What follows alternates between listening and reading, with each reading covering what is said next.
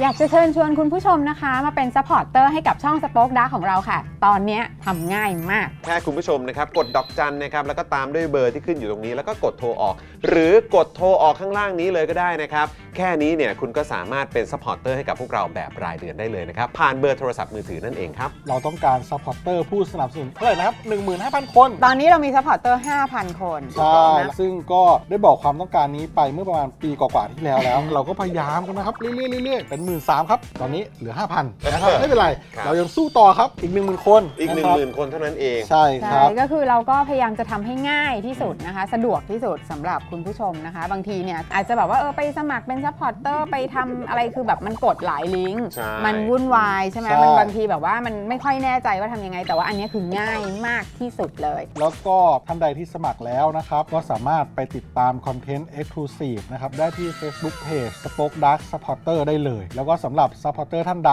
ที่เป็นผู้สนับสนุนอยู่แล้วทาง YouTube หรือ Facebook นะครับ ก็สามารถทักแชทเข้าไป บอกว่าเป็น Supporter อยู่แล้วอยากเข้ากลุ่มลับ Exclusive สำหรับผู้สนับสนุนเท่านั้นนะครับ รีบสมัคร แล้วก็รีบทักแชทกันไปได้เลยนะครับ มากันเยอะๆนะคะ อืมสมัครกันเลยครับผม อีก 1 0,000 คนจะถึงเป้าแล้ว มาสนับสนุนพวกเรากัน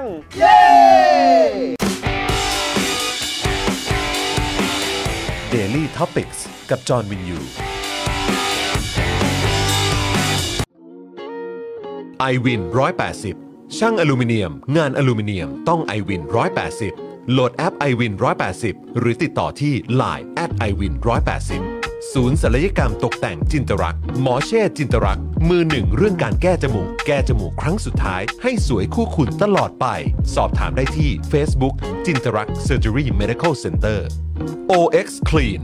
สเปรย์ฆ่าเชื้อ OX Clean ฆ่าเชื้อแบคทีเรีย เชื้อไวรัส ขจัดกลิ่นไม่พึงประสงค์ได้อย่างหมดจด ฉีดได้ทุกพื้นผิว ทั้งในรถในบ้าน ขนาด 500มิลลิลิตร เพียงขวดละ 500 บาท เมื่อซื้อ 2 ขวด รับฟรีอีก 1 ขวด ส่งฟรีทั่วไทย สนใจแอดไลน์ได้เลยที่ w a t s o n b e n z XP Pen XP Pen เมาส์ปากการะดับโปร ราคาเริ่มต้นไม่ถึงพัน ดูข้อมูลเพิ่มเติมได้ที่เพจ XP Pen Thailand กลับมาแล้วนะครับคุณผู้ชมครับนะฮะต้อนรับทุกท่านกลับเข้าสู่ Daily Topics นะครับนะฮะย้ำอีกครั้งวันนี้นะฮะเป็นเทปประจำวันพุธที่ 20 ธันวาคม 2566 นะครับคุณผู้ชมครับครับ กลับมาแล้วนะครับคุณผู้ชมครับนี่มาแล้วนะครับ สรุปว่าไม่ได้น่าน่าจะไม่ได้เป็นที่เน็ตนะฮะ ใช่ ไม่ได้เป็นที่อินเทอร์เน็ต ครั นะ บ ครับนะหรือว่าสัญญาณอินเทอร์เน็ตนะครับ อืม เพราะว่าดูทุกอย่างเนี่ยก็อ่าโอเคปกติดีไม่มีปัญหาอะไรนะครับ แต่เห คมืรัอบ นว่าจะเป็นที่ระบบเขาเรียกว่าอ่าระบบของตัว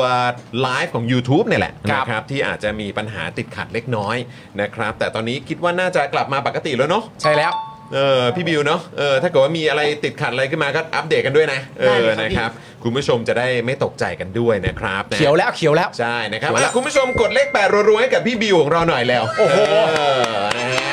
เมื่อกี้มีคุณผู้ชมทำเป็นเพลงเลยนะครับ บิวจะทำตามสัญญา ขอเวลาอีกไม่นาน ครับผม นะครับผม นะฮะพี่บิวก็ลุ้นนะ ใช่ เออนะฮะความคาดหวังนี่ตกอยู่กับพี่บิว ถูกต้อง หนักหน่วงมากครับ ครับผม นะฮะอ่ะ เมื่ เมื่ อ อ กี้ กี้ ทั้งสองท่านก็ร่วมมือกัน ครับ นะครับผมระหว่างพี่บิวกับพี่ใหญ่ พี่ใหญ่ ค ด้ รับ วย ทั้งพี่ใหญ่และพี่บิว เออ ก็ร่วมมือกัน ใช่ นะฮะ นะครับนะยังไงก็ขอบคุณพี่ใหญ่ด้วยนะครับ ครับ นะฮะแล้วก็เมื่อสักครู่นี้เราก็มีโอกาสได้เจอกับอาจารย์ธำรงศักดิ์แล้วด้วยนะครับ อาจารย์เดินทางมาถึงแล้วนะครัาบถึง คุณผู้ชมครับ าถึงแล้วนะครับเดี๋ยวอีกสักครู่หนึ่งเดี๋ยวเราก็จะเรียนเชิญอาจารย์ด้วยนะครับนะครับ แต่ว่าตอนนี้เนี่ยนะครับก็อยากจะให้คุณผู้ชมนะครับกดไลค์กันก่อน ฮะ กดแชร์กันก่อนนะครับเพราะว่าหลายท่านอาจจะอาพอเหมือนแบบเข้ามาปุ๊บนะครับแล้วก็ไม่เจอพวกเราเนี่ยนะครับก็อาจจะแบบคิดว่าเฮ้ยหายไปไหนหรือเปล่าอะไรแบบนี้นะครับถ้าเกิดคุณผู้ชมช่วยกดไลค์ช่วยกันคอมเมนต์กันเข้ามานะครับคุณผู้ชมนะฮะมันก็จะทำให้อ่า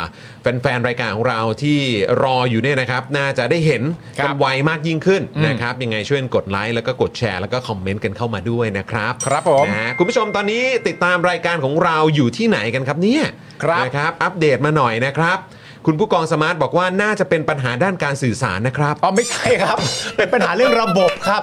เป็นปัญหาเรื่องระบบฮะการสื่อสารเรายังคงที่เหมือนเดิมฮะ แซวแซ แซ ว ว แซวเอ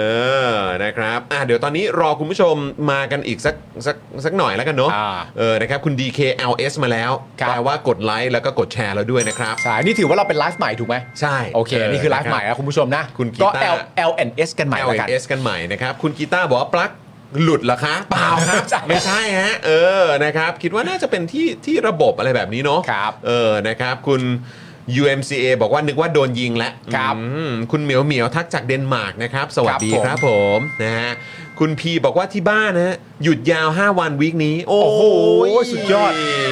เฮ้ย เราลองถามคุณผู้ชมแบบนี้ไหม ว่า เป็นการแบบเล่นในช่วงอัปเดตตอนนี้รอคุณผู้ชมกลับเข้ามาใหม่ เราถามจังหวัดกันไหม จังหวัด ว่าคุณผู้ชมตอนเนี้ย อืม อยู่จังหวัดไหนกัน ติดตามรายการของเราอยู่ เออ ที่จังหวัดไหน อ่า เออ นะครับ ก็ถ้าเกิดคุณผู้ชมท่านไหนอยู่ต่างประเทศก็อัปเดตมาได้นะครับ ได้ครับ อยู่ประเทศไหน อยู่เมืองไหนก็บอก เออ ได้นะ คุณเอมิ crossing บอกว่าออสเตรียยุโรปค่ะ โอ้โห โอ้ยอยู่ออสเตรียเหรอคุณเอมิ คุณธันพิชาบอกว่าญี่ปุ่นหนาวมาก ครับ เออ นะครับ คุณพีบอกว่าไลค์และแชร์ใหม่ค่ะ อ่าขอบคุณครับ คุณเอสคริสบอกว่าชาวเคว้นผู้หลงทางยังมีอีกจำนวนหนึ่ง กำลังพยายามกลับเข้ามา ครับผม อ่า นะคุณรถมือสองบอกว่าตอนนี้ผมอยู่ทำงานชั้น 14 เพิ่งเลิกงานแถวสีลม ครับ ชั้น 14 เหมือนกันเหรอเนี่ย คุณแพมบอกว่าผมอยู่แถวเซฟวันโคราชครับพี่จอน โอ้ ใช่ครับ เออ จำได้ครับ นะฮะ จำได้ครับ เลยจำได้เลย ครับ นะค ผ รับ มจังหวัดซัฟารีเวิลด์อ่ะ โอ้มีปทุมธานีเอ่อสุพีบุรันสุพรรณบุรีใช่ไหม สุพรรณบุรีระยอง นนท์กท อ่าม คุณรีพัฒน์นนท์เหรอ โอเค คุณศรัทธาก็น ส นท์ ถานนนท์แน่นอนอยู่แล้วอยู่ ครับ ใกล้ที่มีเล่นการพนันด้วย คุณปลื้มปิติ บอกอยู่จังหวัดตีวานนท์ค่ะ อ่าจังหวัดติวานนท์เน่าใกล้กันเลย ใกล้กันนะครับ คุณนนนี่อยู่แคนาดาเหรอครับ ครับ อ่า ผม นะครับ คุณชูรักหรือเปล่าอยู่ลาดพร้าวใช่ไหมครับ ผมจังหวัดเตาปูนนะฮะ นะฮะสุพรรณบุรี สุพรรณบุรี นะครับคุณอดิศรบอกมานะครับ เทพ คุณวรัตยาบอกว่าเราไอแลนด์เริ่มหนาวแล้วโอ้ โอ้ครับผมดีใจด้วยครับ คุณบอลนะครับอยู่นครปฐมนะครับ ฮะ คุณพงพักตอนนี้อยู่เชียงรายเหรอครับเนี่ย เชียง อ๋อ ราย อยู่เชียงรายเออ ครั ใช่ บผม นะครับคุณไลท์นิ่งอยู่เควิร์นบุรีครับ ครับผมคุ อยู่อ๋ออยู่ใกล้กันให้อยู่ใกล้ๆกัน มีฉาเชิงเซาด้วยเนาะเออ อ่า สวัสดีทุกท่านเลยนะครับ ครับผม คุณสรศินบอกว่าจังหวัดและอำเภอเดียวกับบ้านเกิดชั้น 14 อันเรื่องชื่อจ้า อ๋อโอเคครับโอเคครับ โอเคโอเค อ่าน นะฮะคุณสุภาสุนีกรุงเทพ คุณมูราบิโตะนะครับนิวเมมเบอร์ของเรา พระนครศรีอยุธยา อยุธยา นี่นะ นะ ค ค รั รั บบ ผม นะ สมุทรปราการบ้านเดียวคุณแก้วก็มีนะ อ่านะครับ อยู่ เออ สระแก้วเหรอครับ ส โอ้ ระแก้ว ชัยนาทก็ด้วย ชลบุรี อุดชนบุรี อ่า นะครับอ่าโอเค อุดรธานี คุณนัทนิชาโตเกียวที่เหมือนกทมสาขา 2 ค่ะ อ๋อแล้วครับเอาละ นะฮะเอ่อคุณศรัทธาบอกว่าจังหวัดเตาปูนรู้จักสาคูเตาปูนไหมครับ เออ ะฮะ ตัวนี้โหดนะฮะ ตัวนี้โหดนะครับ อ๋อไอ้ตัวนี้นี่นอกจากจะฟังดูอร่อยแล้ว ยังแก้ไลฟ์ได้ด้วยนะฮะ ฮะ เออบอกไว้ก่อน คุณพีเดย์บอกว่าบางแม่นางนนทบุรีนะฮะ อ๋อครับผม คุณโรสอยู่บุรีรัมย์นะ คุณชินจังอยู่โคราชนะฮะ โอ้โอเคเล คุณ ย วิชิตาอยู่แอริโซนา อ้าวสวัสดีค โอ้ รับ สุดยอดเลย สวัสดี สุดยอ นะ ด ครับ Arizona โคราชอยู่นนท์นะครับ ครับบางนาฮะเป็นบางนาเนียนนะฮะ บาง คุณ นา วิ เนี เนี ย ย น นนะครับ เออ นะฮะคุณก้าวเลเวลอัพก็ ปทุมจ้า โอเคนะครับ คุณกีตาร์อยู่เกาหลีใต้นะ โอ้ ครับ ยเกาหลีใต้ ส ยอ วัสครับ ดีนะฮะ คุณเครซี่อยู่ลาดบังฮะอืม ลาดบังครับ โอเ ลาดบัง รังสิตมันร้ายครับ รังสิตมันร้าย นะฮะคุณพิชิตชัย เฮ้ยแต่มันหามาจากไหนวะ โอ้ โอ้เอาเร็วซะด้วย อย่าเปิดเพลงนี้นะ ตอนคุณ เออ แก้วอยู่อ่ะ โอ้ยมาเลยเหรอ โอ้โหครับผมนึกว่าเพลงชาติ รังสิตมันร้าย เออนึกว่าเพลงชาติ เอออื มนะครับ ไหนเพลงมันเป็นยังไงนะพี่บิว เออเออพอพอพอพอโอ้โหโอ้ยนะครับ โอ้บิวมึงเก่งจริงว่ะโอ้เก่งจริงว่ะบิว โอ้ โอ้ คุณ ยอมยอมยอม คุณน้องอีป๋ออยู่ออสเตรเลีย คุณเฟนริสอยู่ภูเก็ตนะฮะ โอ ครับ เคนะครับอ่ะคิดว่าคุณผู้ชมน่าจะทยอยมากันแล้วแหละนะครับ แต่ว่าฝากคุณผู้ชมช่วยกดไลค์กดแชร์กันด้วยนะครับ หลาย ครับ ท่านนี่ก็พอหลุดไปปุ๊บเนี่ยนะครับ ก็อาจจะแบบไม่ทราบว่าเรากลับมาแล้วนะครับนะยังไงก็เดี๋ยวผมกดแชร์อีกรอบดีกว่า เออใช่ใช่นะใช่ครับ ใช่ เดี๋ยวกดแชร์ก่อนดีกว่าเนาะนะครับเวลามาติดตามการสัมภาษณ์กับอาจารย์ธำรงศักดิ์เนี่ยนะครับก็จะได้ ไม่พลาดกันนะครับ ครับ อ่า ผม โอเค คุณผู้ชมโอ้โห ตอนนี้มีคนดูอยู่ตั้งเกือบพันนะ อ่า ไลค์มีอยู่แค่ร้อยกว่าเอง ไลค์หน่อยคุณผู้ชมไล นะ ค์ คุณผู้ชมมากดไลค์กันหน่อยเร็วนะค ผม รับ กดไปแล้วนี่ไง ใช่ แชร์ นะครับ ซ้ำอีกทีหนึ่ง คุณผู้ชมท่านอื่นๆจะได้ทยอยมารวมตัวกันแล้วก็พูดคุยกันด้วยนะครับนะฮะอ่ะโอเค คุณผู้ชมครับ ก็ฝากคุณผู้ชมด้วยนะครับว่าสำหรับคุณผู้ชมที่มาเปิดเมมกับเราเนี่ยนะครับ ก็จะได้รับแก้วมูลค่า 399 บาทไปด้วยครับครับนะเดี๋ยวอีกสักครู่เดี๋ยวคุณปาล์มนะจะมาจะมาเอ่อบอกสิทธิพิเศษคุณผู้ชมกันใช่ครับนะครับนะแต่ว่าตอนนี้เนี่ยอยากจะชวนคุณผู้ชมลองใช้ระบบสเฟอร์กันด้วยนะครับคุณผู้ชมอันนี้เป็นระบบใหม่ที่พ่อหมอแล้วก็ทีมงาน Spoke Dark เนี่ยนะครับโอ้โหแบบตั้งใจทำขึ้นมา ใช่ รังสรรค์ขึ้นมานะครับ ให้มันสะดวกแล้วก็ง่ายที่สุดเลยนะครับ ครับ ซึ่งถ้าเกิดคุณผู้ชมเนี่ยนะครับใช้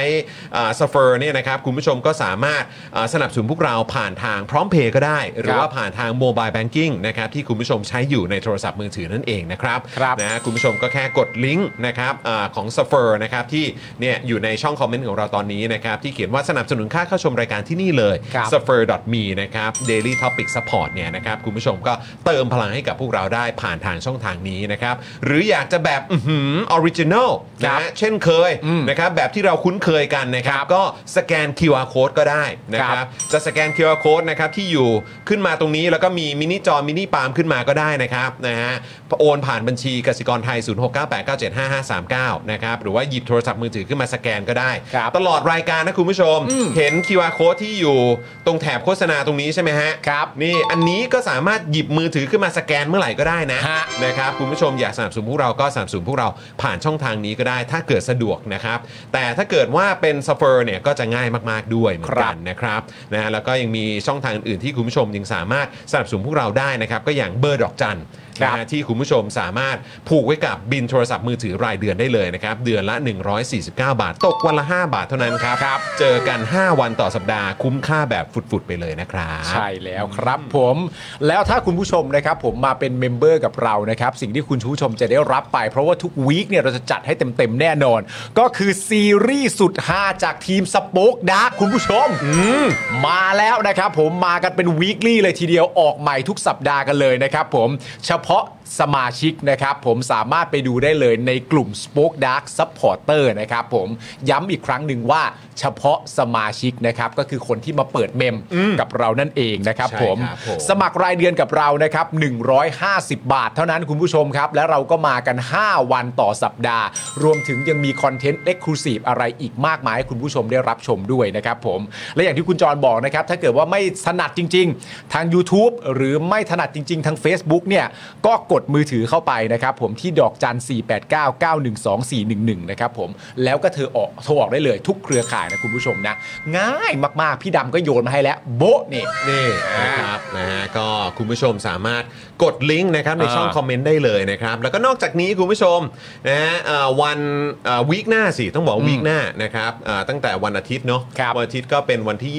อืม 24 แล้วก็ 25 ก็ 24 25 ก็คริสต์มาสละ ใช่ นะครับถ้าคุณผู้ชมนะครับอยากจะเอ่อเหมือนมีของขวัญวัน ครับ คริสต์มาสนะครับหรือนะครับอาจจะเป็นของขวัญวันปีใหม่ อืม นะครับเอาไปให้กับคนพิเศษของเรา ครับ นะครับหรือว่าแม้จะเป็นแบบผู้หลักผู้ใหญ่ก็ได้นะ อืม นะครับก็สามารถไปอุดหนุนพวกเรากันได้ที่ Spoke Dark Store ด้วยเหมือนกัน ถูกต้องครับ นะ คุณผู้ชม นะฮะ ครับ บางท่านนี่ก็อาจจะอุดหนุนเป็นเสื้ออา อ่าเป็นผ้าพันคอ อ่าน นะครับอะไรได้หมดเลยนะค ค รั รับ บ แต่ตอนนี้เนี่ยที่กำลังมาแรงเนี่ยนะครับก็จะเป็นพวกเอ่อกระบอกน้ำ อ่า เอ่อเก็บอุณหภูมิใช่ไหม ถูกต้อง เออนะครับเป็นแบบสายมูเลย กระบอกน้ำใส เอ เนื้อ อนะครับใครที่อ่าชอบนะครับแนวนี้เนี่ยนะครับ ใช่ ก็สามารถไปอุดหนุนกันได้นะครับเขาเรียกว่าเป็นกระบอกน้ำอ่าเหล่าเทพ อ่ะใช่ครับ เออนะครับ แล้วก็ยังมีเป็นแบบการ์ดด้วยนะ อ่า การ์ดด้วยบางคนนี่แบบไม่สะดวกเปลี่ยนเบอร์มือถืออะ อ่า เออ นะครับ ก็ใช้ เอาการ์ดไปประกบไว้ ใช้การ์ดเทพ อ่าน นะในการแบบว่าช่วยเอ่อเหมือนแบบเอ่อช่วยเรื่องเอ่อโชค โชค อ่า อะไรต่างๆของเราก็ได้ ครับ เออชีวิตของเราอะไรต่างๆนะ อ่า เออ นะ เผื่อช่วยได้นะครับ ครับผม แล้วก็ยังมีผ้าพันคอเทพก็มีด้วยเหมือนกั อ่ะ น เออมี เออ ตอนนี้ก็มีนะครับ มีให้มันครบถ้วนไป เออ แล้วก็นี่ขออวดนิดนึงได้ป่ะ a s t a plus with e เออ คุณแก้วอ่ะ เออ เขาก็แบบว่าเหมือนอาทำหน้าที่รีวิวอยู่ อ๋อ เออเขาก็อุดหนุนไปใช่ไหม อ่า แล้วเขาก็เทสแล้วเขาโอ้โหมันแบบมันเวิร์กมาก แล้วตอนนี้ โอ้ยแจ๋ว สั่งล็อตสอง อ่า แล้วก็จะเตรียมสั่งล็อตสาม โอ้โห เผื่อไว้แล้วเพราะบางทีเนี่ยคิดว่าเหมือนแบบตอนทีแรกคิดว่าเออแบบเดี๋ยวพอใช้ไปสักพักหนึ่งแล้วเดี๋ยวค่อยสั่งเพิ่มก็ได้ อ่า แต่พอคราวเนี้ยอยากจะบำรุงแบบสม่ำเสมออา ก็เลยล็อตสองล็อตสามที่จะสั่งเนี่ยก็เลย อ่า จะสั่งควบไปเลย ต่อเนื่องไป ต่อเนื่องไปเลย อ่าน ครับ จะได้ไม่ต้องมีช่วงหยุด จะไไม่พา นะ วเหมือกัใช่นะครับรวมถึง a v o n i z e ด้วยเหมือนกันนะครับ คุณผู้ชมก็สามารถสนับสนุนพวกเราได้ด้วยเหมือนกัน อันนี้ก็ดีต่อสุขภาพด้วยนะครับนะบำรุงไขมันดีแล้วก็ไปปราบไขมันเลวนะครับ กับน้ำมันอะโวคาโดสกัดเข้มข้นได้ด้วยนะครับ ครับผมคุณผู้ชมครับ อืมนะฮะอ่ะเดี๋ยววันนี้เรื่องราวที่เราจะคุยกับอาจารย์เนี่ยเดี๋ยวจะมีประเด็นไหนกันบ้างนะคุณปาล์มที่ เรื่อง ลืกๆกัน ราว ไ ที่เราจะคุยกับอาจารย์นะครับ ก็แน่นอนนะครับ ผมอันนี้ต้องเออต้องรบกวนทั้งอาจารย์เอง แล้วก็รบกวนทั้งคุณผู้ชมเนี่ยต้องมาเขาเรียกว่าอะไรมาร่วมด้วยช่วยกัน ใช่ นะครับ ผมเพราะว่าณตอนนี้เนี่ยเอ่อมีคนคนหนึ่งนะครับ ผมที่ติดปัญหา ครับ ซึ่งปัญหาที่ว่าเนี่ยก็คือปัญหาประเด็นเรื่องไม่รู้จะชี้แจงยังไงดี เพราะฉะนั้นถ้ามีใครคนใดคนหนึ่ง ไม่รู้จะชี้แจงยังไงดีเนี่ยผมคมีรับ ความรู้สึกว่าในฐานะคนไทยด้วยกันก็ต้องมาช่วยกันคิด อืม นะครับผม ใช่ ว่าการ ใช่ ชี้แจงในประเด็นของที่คุณทักษิณพักรักษาตัวอยู่ที่โรงพยาบาลตำรวจเนี่ยจะชี้แจงยังไงดีเนี่ยตัวคุณนุ้งอิงเองเนี่ยในฐานะหัวหน้าพักเนี่ยไม่รู้จะชี้แจงยังไงดีจริง ๆ ไม่รู้จริง เพราะฉะนั้นก็ต้องรบกวนคุณผู้ชมมาช่วยกัน ครับ นะครับผมช่วยกันหาทางออกในการชี้แจงประเด็นนี้ว่าเอ๊ะมันจะชี้แจงกันแบบไหนดี ยังไงดี ค เนาะ รับคุณผู้ชมครับ นะครับนะฮะอ่ะโอเคนะครับคุณผู้ชมครับ อย่างที่เรารอคอยกันนะครับโอ้โหหลังจากผ่านปัญหาเทคนิคกันมานะครับ เราเรียนเชิญเลยดีกว่านะครับ เชิญครับ ขอเชิญอาจารย์นะครับ สวัสดีครับอาจารย์ครับ สวัสดีครับอาจารย์ครับ สวัสดีครับ โอ้ยโอ้ไม่เป็นไรเลยอาจารย์สบายๆครับเออมารายการนี้นะครับครับผมสวัสดีอาจารย์อีกครั้งนะครับ สวัสดีนะครับ สวัสดีอาจารย์ธวัชศักดิ์ครับผม สวัสดีครับ โอ้อาจารย์ครับ และคุ ก็ ณ ต้อง จอย ขอบพระคุณมากๆเลยนะครับที่ให้เกียรติมา โอ้ ร่วมพูดคุยในรายกา อยาร กอยากมานานแล้วครั โอ้ บ ยก็ปกติเราเราเคยโฟนอินกัน ใช่ ใช่ไหมครับ อั นะ นนั้นก็อยากมาเยือนที่นี่ว่าหน้าตาเป็นยังไงบ้าง อ่าครับผม ดูดีทีเดียว โอ้ยขอบคุณครับ ขอบคุณครับ อาจารย์ครับ ก็ประมาณนี้ครับอาจารย์ครับไม่ได้ใหญ่ไม่ได้โตอะไรมากมาย ใช่ฮะอัน นะครับ นี้ก็เป็นเหมือนแบบเป็นเป็นสตูดิโอที่เราเริ่มต้นมาตั้งแต่ช่วงโควิดแล้วฮะอาจารย์ อ่า ครับ เออนะครับแล้วก็สำหรับรายการเจาะข่าวตื้นก็เป็นอีกสตูดิโอหนึ่ง ครับ ครับผม คนละที่ คนละคนละที่กันครับค คน น ละ ละที่ ที่ ครับ กันครับนะฮะอันนี้ก็อ่าเขาเรียกว่าอะไรเป็นอ่ารายการที่ต่อเนื่องมานะครับแล้วก็มีคุณผู้ชมติดตามกันเยอะเลยทีเดียว ใช่ครับ เออ ผม นะครับแล้วก็วันนี้เนี่ยนะครับหลายท่านเนี่ยก็รอคอยที่จะมาฟังความเห็น ใช่ ของอาจารย์กันด้วยครับ เพราะว่ามีหลายคนเป็นแฟนโพลของอาจารย์ครับ อ่า อันนี้อยากเล่าก่อนนะครับว่า ครับ การทำโพลเนี่ย ครับ เป็นเหตุบังเอิญ อืม นะครับ คือที่จริงแล้วผมเป็นนักวิชาการที่เขียนเรื่องราวแบบ ครับ เขาเรียกว่าเชิงคุณภาพ ครับผม ก็คือเล่าเรื่อง อืม เอ่อเป็นพวกประวัติศาสตร์ อ่าครับ อ่าไปแกะเอกสารเก่า ครับ ๆนะครับ อืม จนกระทั่งเนี่ยต้องมาสอนหนังสือ ครับ คือสอนรัฐศาสตร์เนี่ยต้องมาสอนปริญญาตรีปริญญาโท ครับ เดี๋ยวปริญญาเอกอีก ฮะ คราวนี้เอ่อเขาก็จะต้องมีการทำวิจัยก่อนจบ ครับ แล้วคราวนี้นักศึกษาก็ชอบทำวิจัยเชิงปริมาณ ฮะ แต่อาจารย์นี่คุณภาพ โอเค อาจารย์นี่ไม่ได้รู้เรื่องอะไรเลย อันนี้เป็นคุณูปการนะค ครั รั บบ ฮะ ว่าพอต้องดูแลการทำงานของนักศึกษา ครับ นะเราก็ค่อยๆเห็นว่า เฮ้ย มันเจ๋งว่ะเออคือเดิมทีเราไม่ค่อยสนใจเชิงปริมาณใช่ไหมครับ ครับ เราก็จะรู้สึกว่ามันคือทำเสร็จมันขึ้นหิ้งเลยไง อืม แต่คราวนี้พอสอนหนังสือไปมาเราเราถึงรู้ว่าในเชิงปริมาณเนี่ยมันมันคือการตอบโจทย์ปัจจุบันของสังคม ครับ ครับ มันคืออารมณ์ความรู้สึกที่ ฮะ ที่เกิดขึ้นในขณะนั้น ณเวลานั้นเลย ณเวลานั้น ครับผม ซึ่งพอผ่านไปปุ๊บมันโยนทิ้งเลย อ่า ดังนั้นเชิงปริมาณเนี่ยมันจะเห็นสภาพเอ่อความคิดอะไรที่เกิดขึ้นในวินาทีนั้น อืมครับ ซึ่ง ผม ตรงนี้เองพวกคุณภาพนี่ทำไม่ได้ อืม เพราะพวกคุณภาพได้แค่วิเคราะห์ว่าจะมีปัจจัยอะไรนะ มันเหมือนคนขี้โม้อะนะ โอ้ยอาจารย์ไม่ใช่หรอกอาจารย์เทียบจะไม่ใช่ ก็เวลาเราดูนักวิเคราะห์นะก็จะต้องมองปัจจัยพรรคการเมือง ครับ ปัจจัยผู้นำทางการเมือง แล้วทุกคนก็ไปหาตัวอย่างมาใช่ไหม ครับอ่าอ่า แต่คราวนี้เวลาประชาชนคิดอะไรอะ ฮะ เราไม่รู้เลย อืม ะะยกตัวอย่างง่าย ครับ ๆ ตอนที่เอ่อรัฐรัฐประหารปี 57 ของ ครับ คอสชเนี่ย ครับ เราถูกทำให้เชื่อว่านะครับประชาชนส่วนใหญ่นะครับสนับสนุนการรัฐประหาร เห็นด้วยใช่ไหมฮะ ซึ่ง อืมครับ แม้ว่าเราเราจะคิดอยู่คนเดียวนะครับว่าเอ่อใช้คำนี้ได้ไหมกูไม่เห็นด้วย แต่เราจะกล้าพูดกับใครว่า เอ่อใครบ้างไม่เห็นด้วยกับเรา มันเหมือนกับว่าเราไม่เห็นด้วยอยู่คนเดียวอ่ะ เพราะเราเข้าใจว่าคนส่วนมากนะเขาเห็นด้วยตรงกับประเด็น ใช่ก็ดู นี้ เด็กเขาปิดถนนชัดดาวน์ไอ้นู่นชัดดาวน์ไอ้นี่ ครับ ใช่ไหม ครับครับ เราก็คิดว่าคงเป็นกระแสส่วนใหญ่ อ่าครับ อืมครับผม คราวนี้พอผมมาสอนหนังสือเนี่ยอย่างเช่นปริญญาตรีปริญญาโทเริ่ม ครับ ทำวิจัยตั้งแต่ปี 60 มา ครับ มันก็หลังรัฐประหารแล้ว ครับครับ วนี้เริ่มเรียนรู้ว่าเฮ้ยถ้าเราลองใช้การวิจัยนี้ไปถามดูนะว่า ฮะ คุณเห็นด้วยกับการรัฐประหารไหม อืม